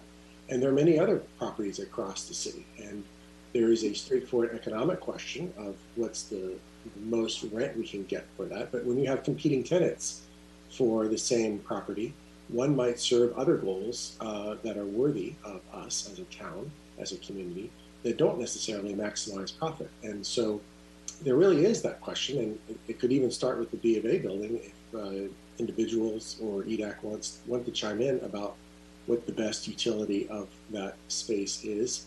That was a question that EDAC attended to a year ago, but it's now a year and a half later, and it, uh, it's certainly going to be a germane topic come October when there are some submissions uh, in the public realm for how to use that space. Uh, so that's on the agenda, but even more broadly, uh, following up on Malcolm's question, please pay attention to uh, where the city is as the topic of how we're managing all our assets comes into the public domain and uh, step forward with feedback and input about how the city should be managing its properties. Thank you. Hey, uh, can I just uh, jump at, right on the back of that, Ian? Walter, uh, briefly, please, because we're way beyond our. Okay, I'll be quick. Is there a way where we get where we could get an inventory of city-owned properties so we could just start to familiarize ourselves with that? I think you might have said there was one, Ian, but I can't remember. Uh, there is. It's in a format that I would not think is anywhere clear as transparent as you would want and opened up. So that is the work that OMID is currently engaged in. It's a task to our hardworking city staff that is doing a million things in different directions, and we're making, I think, progress in many different categories. But of course, nothing is where uh, in all places where where we would want it to be. So I don't want to. So the answer is yes and no. Um, uh, but we will have it soon. We will. Okay, so to, to close out this item and keep us close to our agenda time, on item 4D, kind of what we're trying to do is by our next meeting in early October, I would like for us to have gathered more community input on types of businesses want to recruit, specific brands, um, welcome public comment in that meeting, and then for us as a group to kind of finalize that target list. Second, would like to have a list of potential incentives that the city manager could offer to businesses that fit those categories that we'd like to recruit. Um, and for us to have our first outreach to brokers and do some of that marketing and kick this off in the October timeframe. So that's kind of what we're working towards. Um, any questions about those next steps or comments before we go to public comment?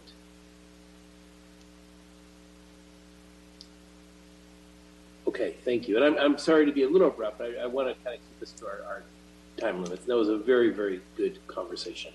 So at this time, Serge, if you can help me, I'd like to open up for public comment on uh, business item 4D, uh, potential incentives to offer desired tenants. Chair Riley, it does not appear as we have any hands raised at the moment. Okay, uh, let's move on to item 4E, and this is enforcement of retail-oriented ordinances. Um, I was in a, just a number of conversations. This is a discussion of Again, no actions, uh, and there may not be any comments, but it's come up in a couple meetings uh, that um, we have ordinances around signage and use of the sidewalks that are being uh, violated in certain parts of our town, maybe to the detriment of nearby tenants or even our visitors. Um, and so I thought I'd just put it on the agenda to see if there is any comments or anything we want to pursue along that line item or not.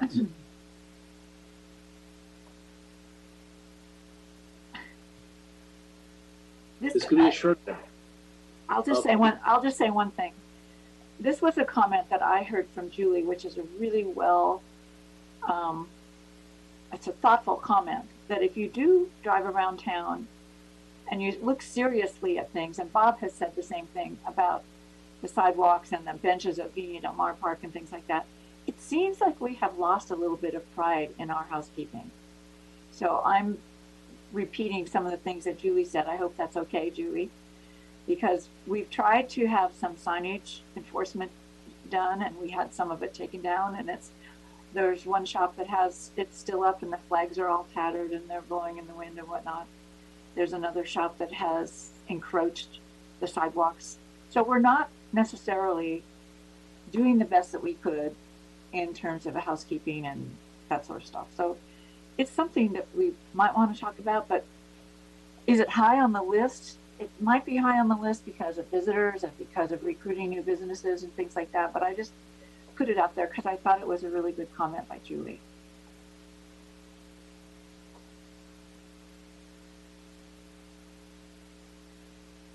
Thank you, Monica.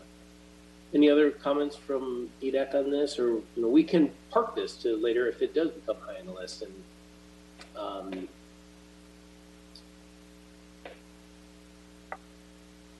okay, my recommendation would be we park this item, um, but I'd love to just ask each of the EDAC members to observe uh, the city and see if you have any consensus around this concern or not. We can always add it to a future agenda item. Okay.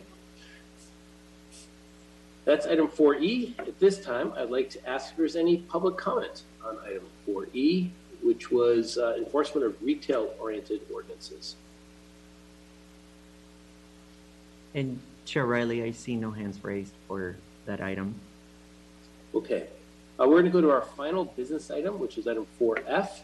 Uh, and this is uh, being led by the Diversification Subcommittee, of which uh, Mr. Walter Lemmerman is our chair, uh, with, with a number of our members. So um, would love to have an update.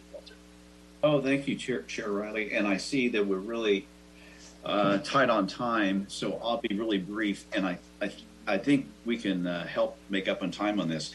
Um, I'll let John DeRay talk about the Marinship inventory, uh, the data being collected, and, and next steps, that type of thing.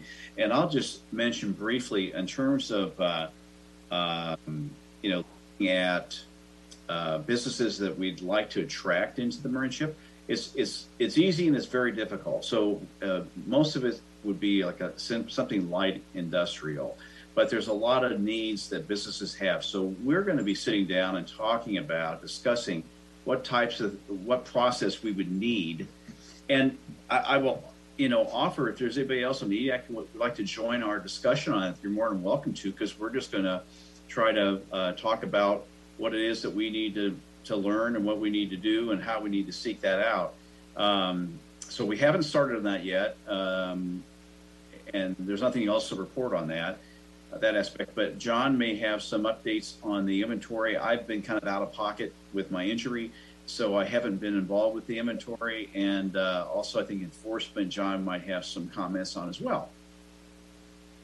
Are there any questions I should ask first on what I said?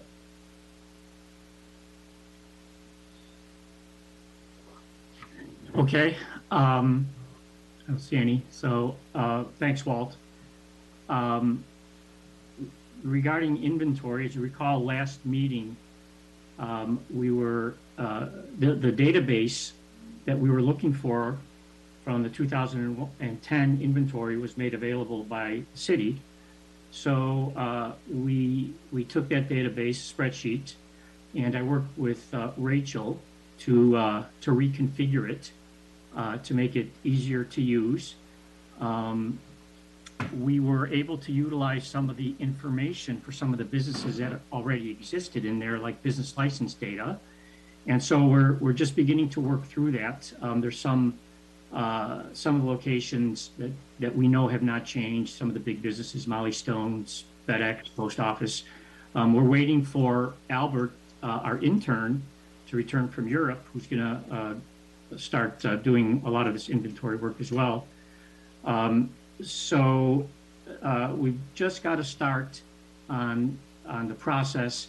One of the things that uh, Rachel and I kind of uncovered uh, pretty quickly was um, there seem to be businesses in the Marinship that uh, do not have occupancy permits, do not have business licenses, and one of the main reasons is because they had no idea that they needed this.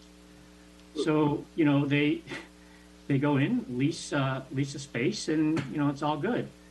So I think um, it would probably help if the city were to send a letter to the Marinship property owners and ask them uh, to uh, make sure that all their tenants uh, do have occupancy permits and business licenses, or at least come to the city, uh, so we can identify which ones do, which ones don't, and uh, and help with that, because obviously that's you know revenue for the city that we want to uh, we want to start to recover. Um, so that's that's regarding inventory. Um, and um, Rachel, did you want to say anything about the inventory before I move on to the enforcement part?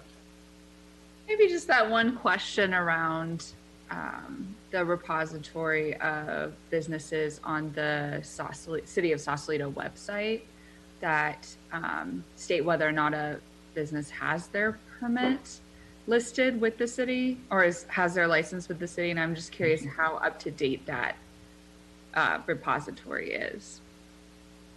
Yeah. I, I think what Rachel is referring to is there's a site on, I think it's the city website where you can type in an address or a business name and you'll, if it's a business name and they're not registered, well, you won't find it. But um, you can find out the business that's at an address if it's located. And the question is how up to date that database is. Um, it looks like the license, the business license data in there is is up to the end of this year.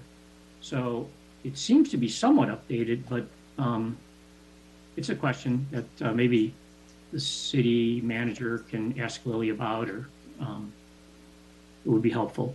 Yeah, because that would be helpful for us cross-referencing as we do the inventory.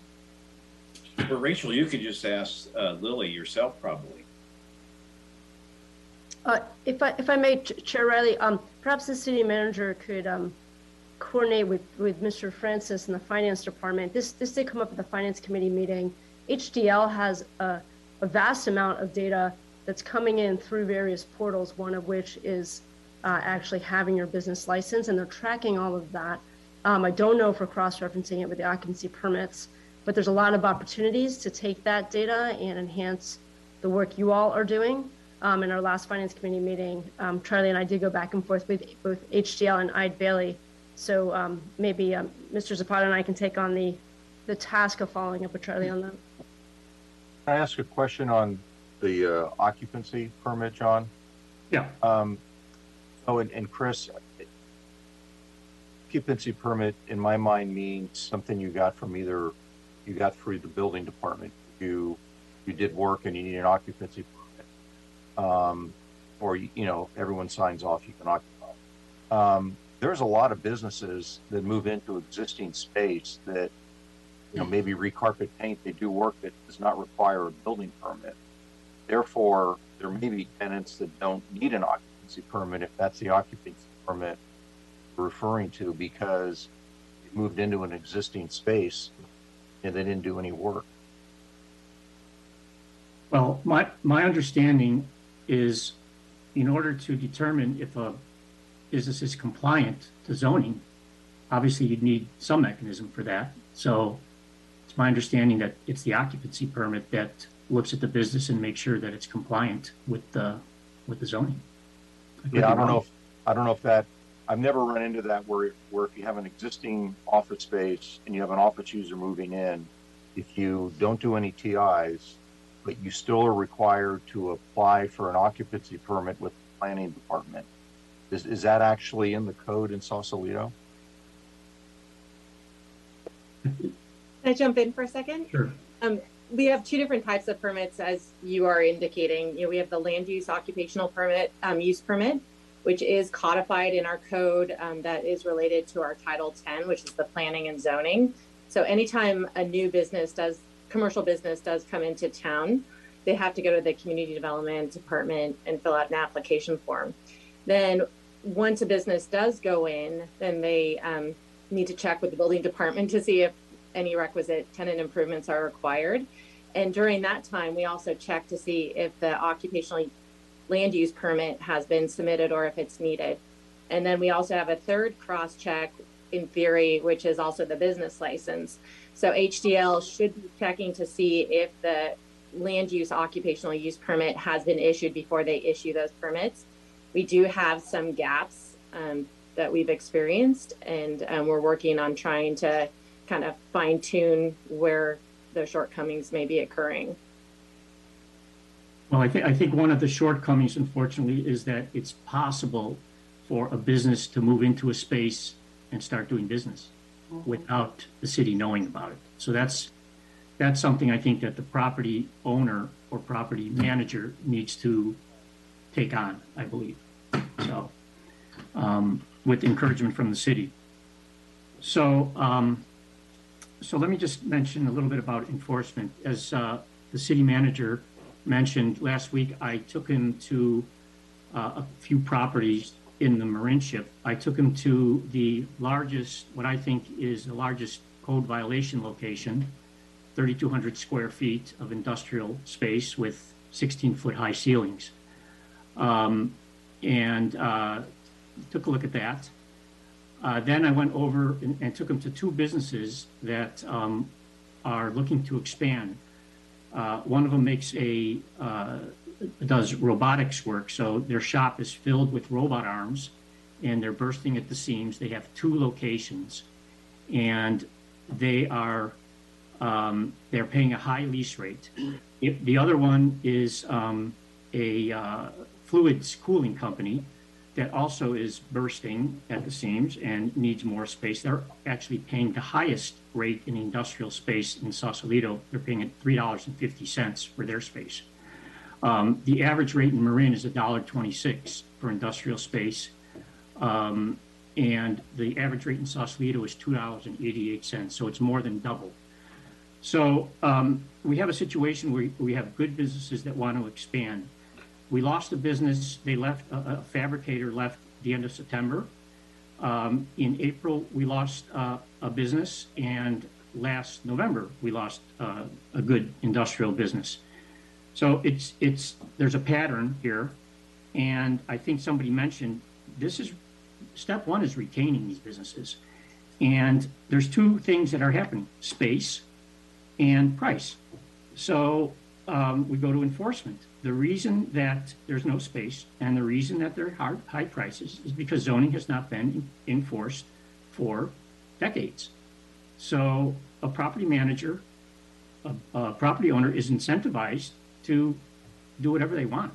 And so if they keep a space open um, at a high rate, eventually what they'll decide is to bring in a non-compliant use. And so you know, you have roll-up doors, uh, spaces with roll-up doors across the Marinship that um, have office uses in there, or um, they're they're priced at very high rates, and you know, uh, we need to mitigate this with enforcement, and the city has a good plan for enforcement.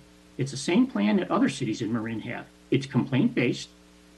Um, that's what Novato has. That's what um, San Rafael has. Other communities in San Francisco have that. Uh, I'm sorry, in the in Marin have that. Um, but the difference is, Sausalito is not uh, executing on enforcement at all. Seems like to me. Um, there's been complaints um, for these spaces, some of these non-compliant spaces, and there's been no movement on that. So again, we're about to lose two more businesses because they can't grow into that 3,200 square foot space that I talked about, or anywhere else in the Marinship um, because of so many illegal uses. I'm glad to hear that Marina Plaza is looking for tenants in their office space because perhaps many of these offices can move into Marina Plaza and free up some of this good industrial space. Um, so I, I think, you know, this is, this is the essence of the problem. Um, we on EDAC obviously can't do enforcement, but what we'd like to do is work with the city to, to help with enforcement any way we can. But step one is to get somebody to actually do something. And this has been the problem. I know that the um, parking enforcement people have been assigned this, and to me, I, you know, I, I just don't understand that. These people are ex- experts at parking enforcement, not, a- not at zoning enforcement. And so, um, I, I don't know what the answer is, but there's a, there's a little bit of, of low-hanging fruit that perhaps something can be done about in the next few weeks or months so that we can perhaps keep a couple of really good companies from having to move out of the Marinship uh, and losing them, which would be five, then a total of five in, in less than a year. So, yeah. Uh, this is Tom. May offer some comments on what you course. just shared? Uh, one, thank you to you and Rachel for the great work here. Um, I think this is, you know, we've been talking about this as a community and as a committee for a couple years. And this is our opportunity to try to address it and help help the city address it. I see three things. One, starting with data. This is where the inventory is great. If we get an inventory of our you know businesses, we can determine who is not paying business license taxes. All of our businesses should be have a business license, and we can help the city do that cross reference. Secondly, it'd be nice to know what our current violations of uses are, the illegal uses. We don't know what we're going to do to enforce it, but let's just at least understand how big of a problem it is. And thirdly, let's understand what vacancies we have. Uh, much like we're doing for retail, I'd like to, you know, have a curated list of types of businesses we can help recruit, and you know, get the, the city to help us, you know, recruit these targeted businesses. And fourth, you made one good thing. If we can have a list of businesses that we're at risk of losing, what are things we can do as a city to retain them? And uh, it might not be, you know, lower the rent what have you, but there, there could be some ways that we meet with them to see if we can help retain them. And, and you, you made a great effort with uh, Gary's business, um, and we're able to retain them. But those are the things I think we start with this inventory and we have all the information, and we can start attacking the problem. I think that's a good idea, Tom. It, the inventory process, though, is going to take many months. Um, and so, in the meantime, if we don't do something before then, we're going to lose a couple of these companies. So, I, I like your other idea about you know doing doing what we can, identifying these few companies that are uh, looking to move if they can't find something, um, and and seeing what we can do for them. Um, somebody had a, uh, a suggestion about vacant retail spaces um, and fining. And yeah, I don't think that's a, a good idea in, in the Marinship. But I'll tell you what I do think is a good idea in the Marinship uh, related to that is um, looking at some of the blighted areas and finding the, the owners of the blighted areas.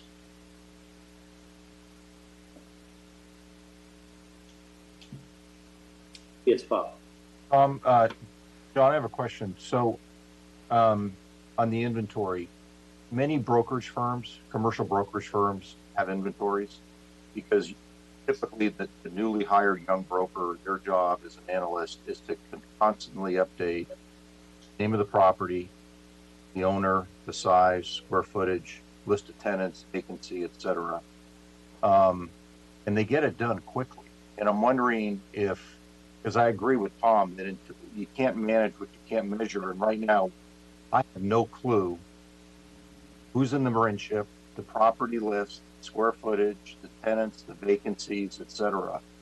So, it, what can the committee do to help expedite getting this inventory that that Tom just, um, you know, mentioned?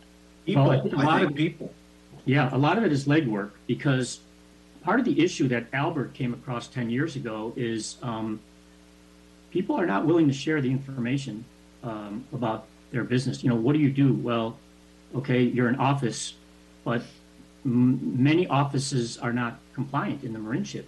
It's one thing if you're at Marina Plaza. It's one thing if you're one and three Harbor Drive or some of the other grandfathered office buildings. That's different. There's plenty of space like that. But if you're in some of these roll-up door locations, um, people don't want to really share sometimes what they do. And so that's why it took Albert uh, four and a half months to complete the inventory because you can't take people for their words because they may know that they're not compliant and they don't want to share the information. So he went door to door. Um, hopefully we don't have to do that. Uh, you know, we, we can we can use the database that we have. I think in the last 10 years, the city has improved that. So it, it, it does have some utility. Um, so um, I think besides that, um, you know, it can maybe get some more people to, to walk around the Marinship um, and, and, and help do that. Well, and also too, John, are, don't we, don't we're talking about close to a thousand businesses, isn't I it? think, I think there's like 800 and yeah, 800 and Yeah, it's a pretty big number. Yeah. Do, do you guys have, have you guys accessed LoopNet? Which is where, Uh, looking at for vacancies, yes, yeah, so you have some of that information, Yeah. some, okay. yes. Yeah. Okay, um, very good discussion. Uh, John, Rachel, Walter, um, uh, we're open to ideas if we can help, um, you know, get more of this information. I think you've heard from uh, our city staff and Heidi in particular that we are doing some cross-referencing. Um, this is an important project. This has been a issue in our city for a while, the non-compliant uses, uh, and you're making us aware of even business licenses not being paid. So let's see if we can help close the gap for the city. And uh, could- I, can I just make one last point, and maybe this is a question for um, the city manager and for Heidi.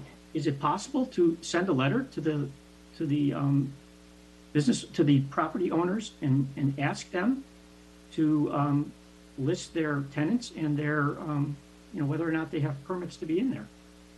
Pretty simple task, I would think. You want me to respond to that, Chair? Sure. uh, yes, please, city manager. Okay. yeah.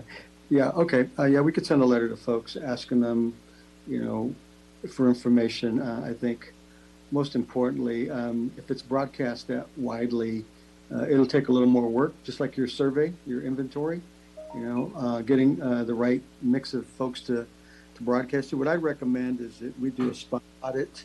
If there are blatant uh, kinds of uh, scenarios where somebody is obviously uh, in illegal use, uh, you know, we should deal with that promptly.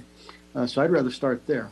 Uh, send me your your areas where you know that you think there's an illegal use. Uh, yeah, we can go knock on their door. Uh, Perfect, thank you. that's that's the approach I would use. Otherwise, we'll spend a lot of time gathering and sending, and Yeah. you know, frankly, I don't know that that's going to be happening in the next day. Uh, I like to tell people that John and I met at four o'clock on Friday. It's uh, four o'clock on Monday, so uh, all things in good time. Thank you, thank you, John. I noticed that uh, Vice Chair Green has her hand up. Yeah, I, along the same lines, John, I was just wondering if you have recommendations that you, that you want us to move forward. I mean, I'm, I'm hearing that the parking people shouldn't be enforcing uh, zoning, which I totally agree with. But are there other recommendations that you guys could come up with and bring to EDAC and then EDAC could consider and then bring to the council? I think we can do that by next meeting, but I'll tell you, one of the ones is gonna be that just the city enforces, but Chris hit the nail on the head. The, the, the best and quickest thing we do is, is, um, take known violations and deal with those. Cause there's quite, a- probably a, a number of those to deal with right now, but, uh, we'll talk about that in our, thank you, Cass, for that.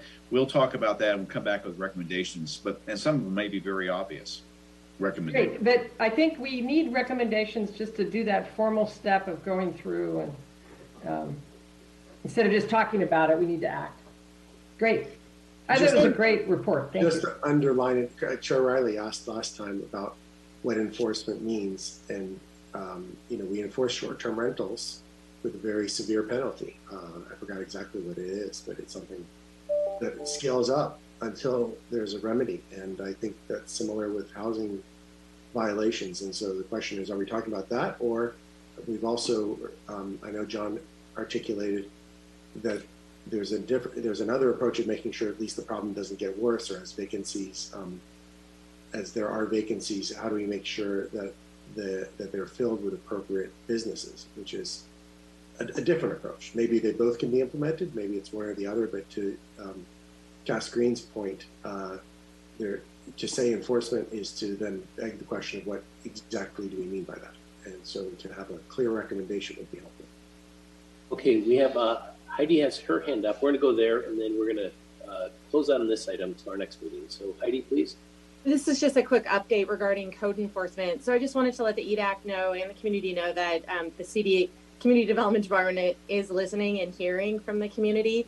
And we've been working with the city's uh, um, code enforcement consulting officer, and we're restructuring and creating new workflows um, to address how we actually handle code enforcement. And we have our templates all ready to go, and we're slowly chipping away at our list and prioritizing um, the most important offenders. And so this um, task is on our list. Um, so we're um, we just got the workflow all established, um, and so we're going to be implementing that shortly. And it's not um, we are coordinating with the police department, uh, but we are putting certain elements within the police department's bucket, which is more consistent with their kind of bailiwick.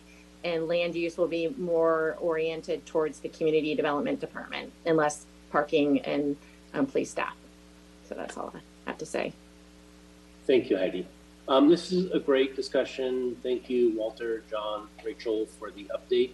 Um, I always kind of remind myself that we are an advisory committee and a support team to uh, city staff.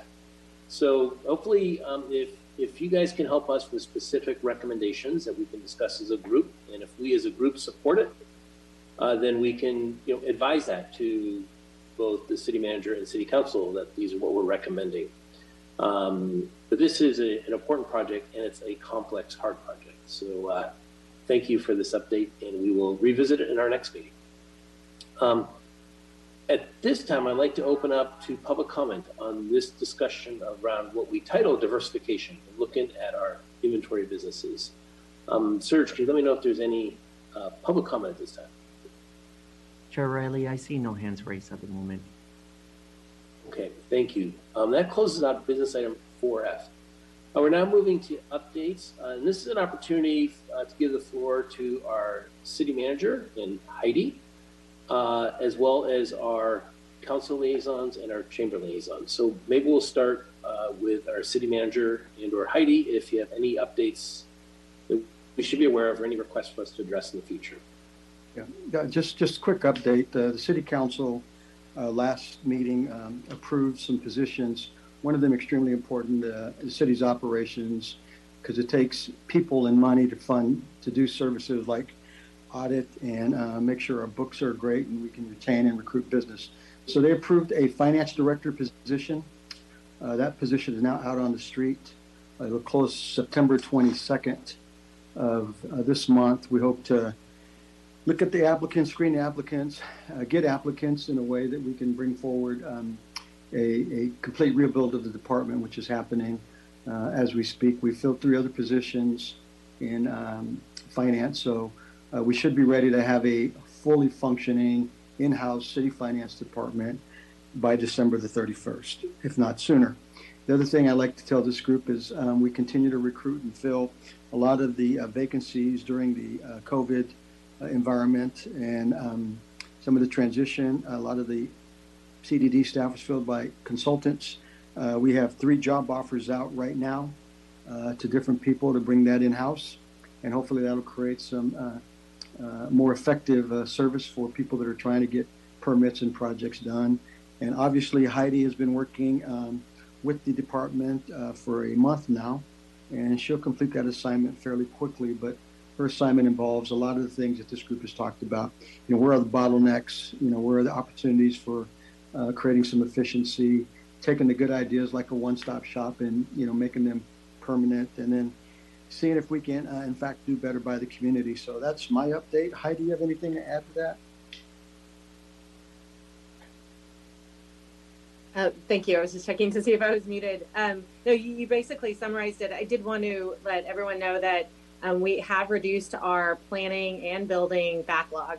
So we're um, we're slowly getting these permits out and approved. Um, we're strategizing again on um, the most important um, permits to focus on, um, and we're creating different buckets to to streamline the permits going out. So so it, it's working.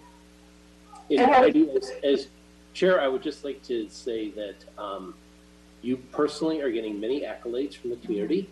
Uh, your one month of work has had an impact, and it's that kind of work that allows us to turn around the perception with some of these brokers. And also, city manager, your your work is also being noticed in your outreach. So uh, individuals can make a, a big difference. So thank you. Thank you, but it does take a team as well. I, I would I would like to say one thing that Heidi has been working on some really difficult issues and has done a great job. Her attitude and her community or customer service. I also want to add one other thing. I went online to look at the job openings and nothing is posted. So on the website of, Sis- of Sausalito, it doesn't have any postings for job openings. I was going to apply, but I couldn't find any way to do it. So anyway, just FYI. Thank you. Thank you. Okay, thank you uh, both for that update. I'd like to ask our council members if they have any items they'd like to update us on or request for future agenda items. Nothing for me. Thanks so much, and compliments also to everybody for on all these points. I'll just chime in real quick. I, uh, I second everything Ian said earlier about OMIT and our city leases. And I know the city manager is working very hard to restore some administrative hygiene to our uh, city's portfolio, if you will. Um, and then I also just want to mention, as I did earlier, that the August 17th Finance Committee meeting, there was a real opportunity to kind of dig into some of these sales tax and other taxation numbers. So uh, there was a presentation around TOT, and um, it was just a very, um, this is what we have, this is where we were. And I asked for a five-year review and some insight on, as to trends. Then I asked them to overlay that with some sales tax information to help your efforts on the marketing side. So if you all have thoughts or ideas or requests, I know Monica, you and I talked briefly about uh, having Charlie do a workup on some event-based numbers. Please get them to me and I'll work them into the finance committee uh, asks. But there, we have a lot of good data held by HDL and Eide Bailly and it's just a matter of taking the data from just a presentation to an actual analysis. Um, so I know you all are thinking about these issues, so please send them to me. I'm happy to carry the water on that. Thank you, Vice Mayor. Okay, uh, at this time, we have on our agenda just a roundtable opportunity for members of EDAC if they have any items or reports uh, to share their observations. And then post that, we're going to talk about future agenda items. So um, quick opportunity for any comments from EDAC that we didn't address today.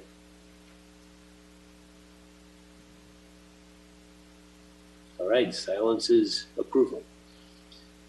Um, Um, did we want to, I'm sorry, uh, did we want an update from Julie? Oh, gosh, I, I, I did that once before and I did now a second time. Um, and I know that we have an It's important. okay, you know, Uh, Julie, it is what it is.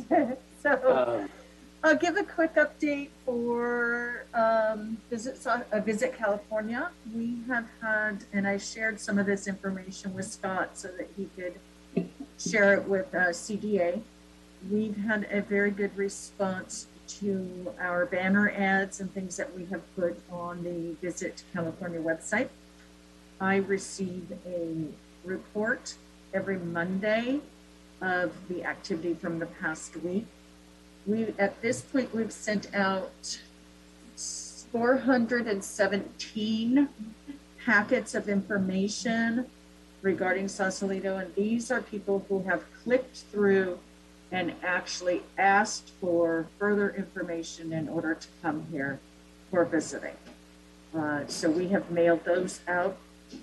And we also get a once a month report of click throughs. On those ads, we have restaurants, um, you know, attached to one of them. We might have our hotels attached to another one. So we will get a, every 30 days, we'll get a report of how many people are actually clicking on those. And then it takes it to our website and our website also show how many of them actually clicked on more than one hotel or one restaurant in order to get information. So it just started in, you know, basically July 1. So I'm hoping in 90 days we would have a good kind of a, third, a 90 day um, look at how Visit California's uh, program is working for us.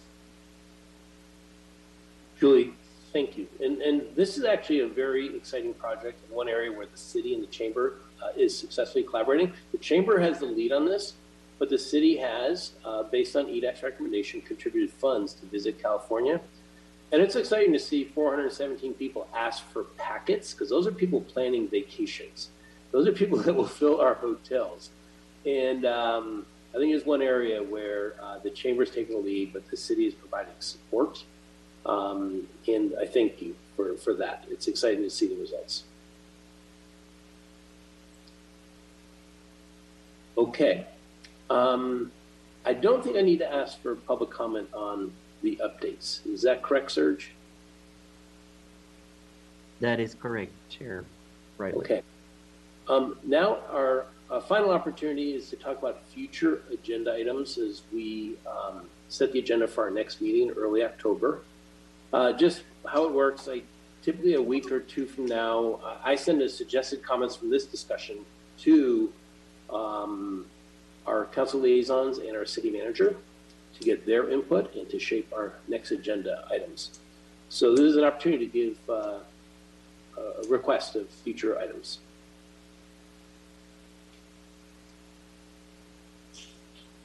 Tom, I have a suggestion, and I, I mentioned this to you a couple days ago, but it'd be great to have um, maybe Heidi or whoever from permitting come in and give us an update on all the, you know, we had all these recommendations, a lot of them were funded, all of them were funded by the council.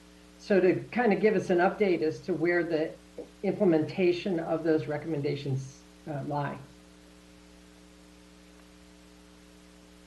I, I, think that would be great. Um, what I'd like to ask of, of Heidi, and uh, Heidi, would you be open to a meeting before next meeting, kind of going through maybe with Lily those recommendations and an update, and then we can report back to EDAC? Yes, I think it'd be very important to meet with Lily um, prior to that meeting for sure. So, Yeah. yeah. Um, we, we, EDAC had put forward 18 action items for the first year that were funded. So it'd be nice just to see what we've done towards that. And, and the role you've been filling is, is one of them, being the concierge. And it's great to see that impact. Okay, so we'll add that cast. Any other uh, recommendations beyond you know, the follow up on the items we discussed today? Any new items?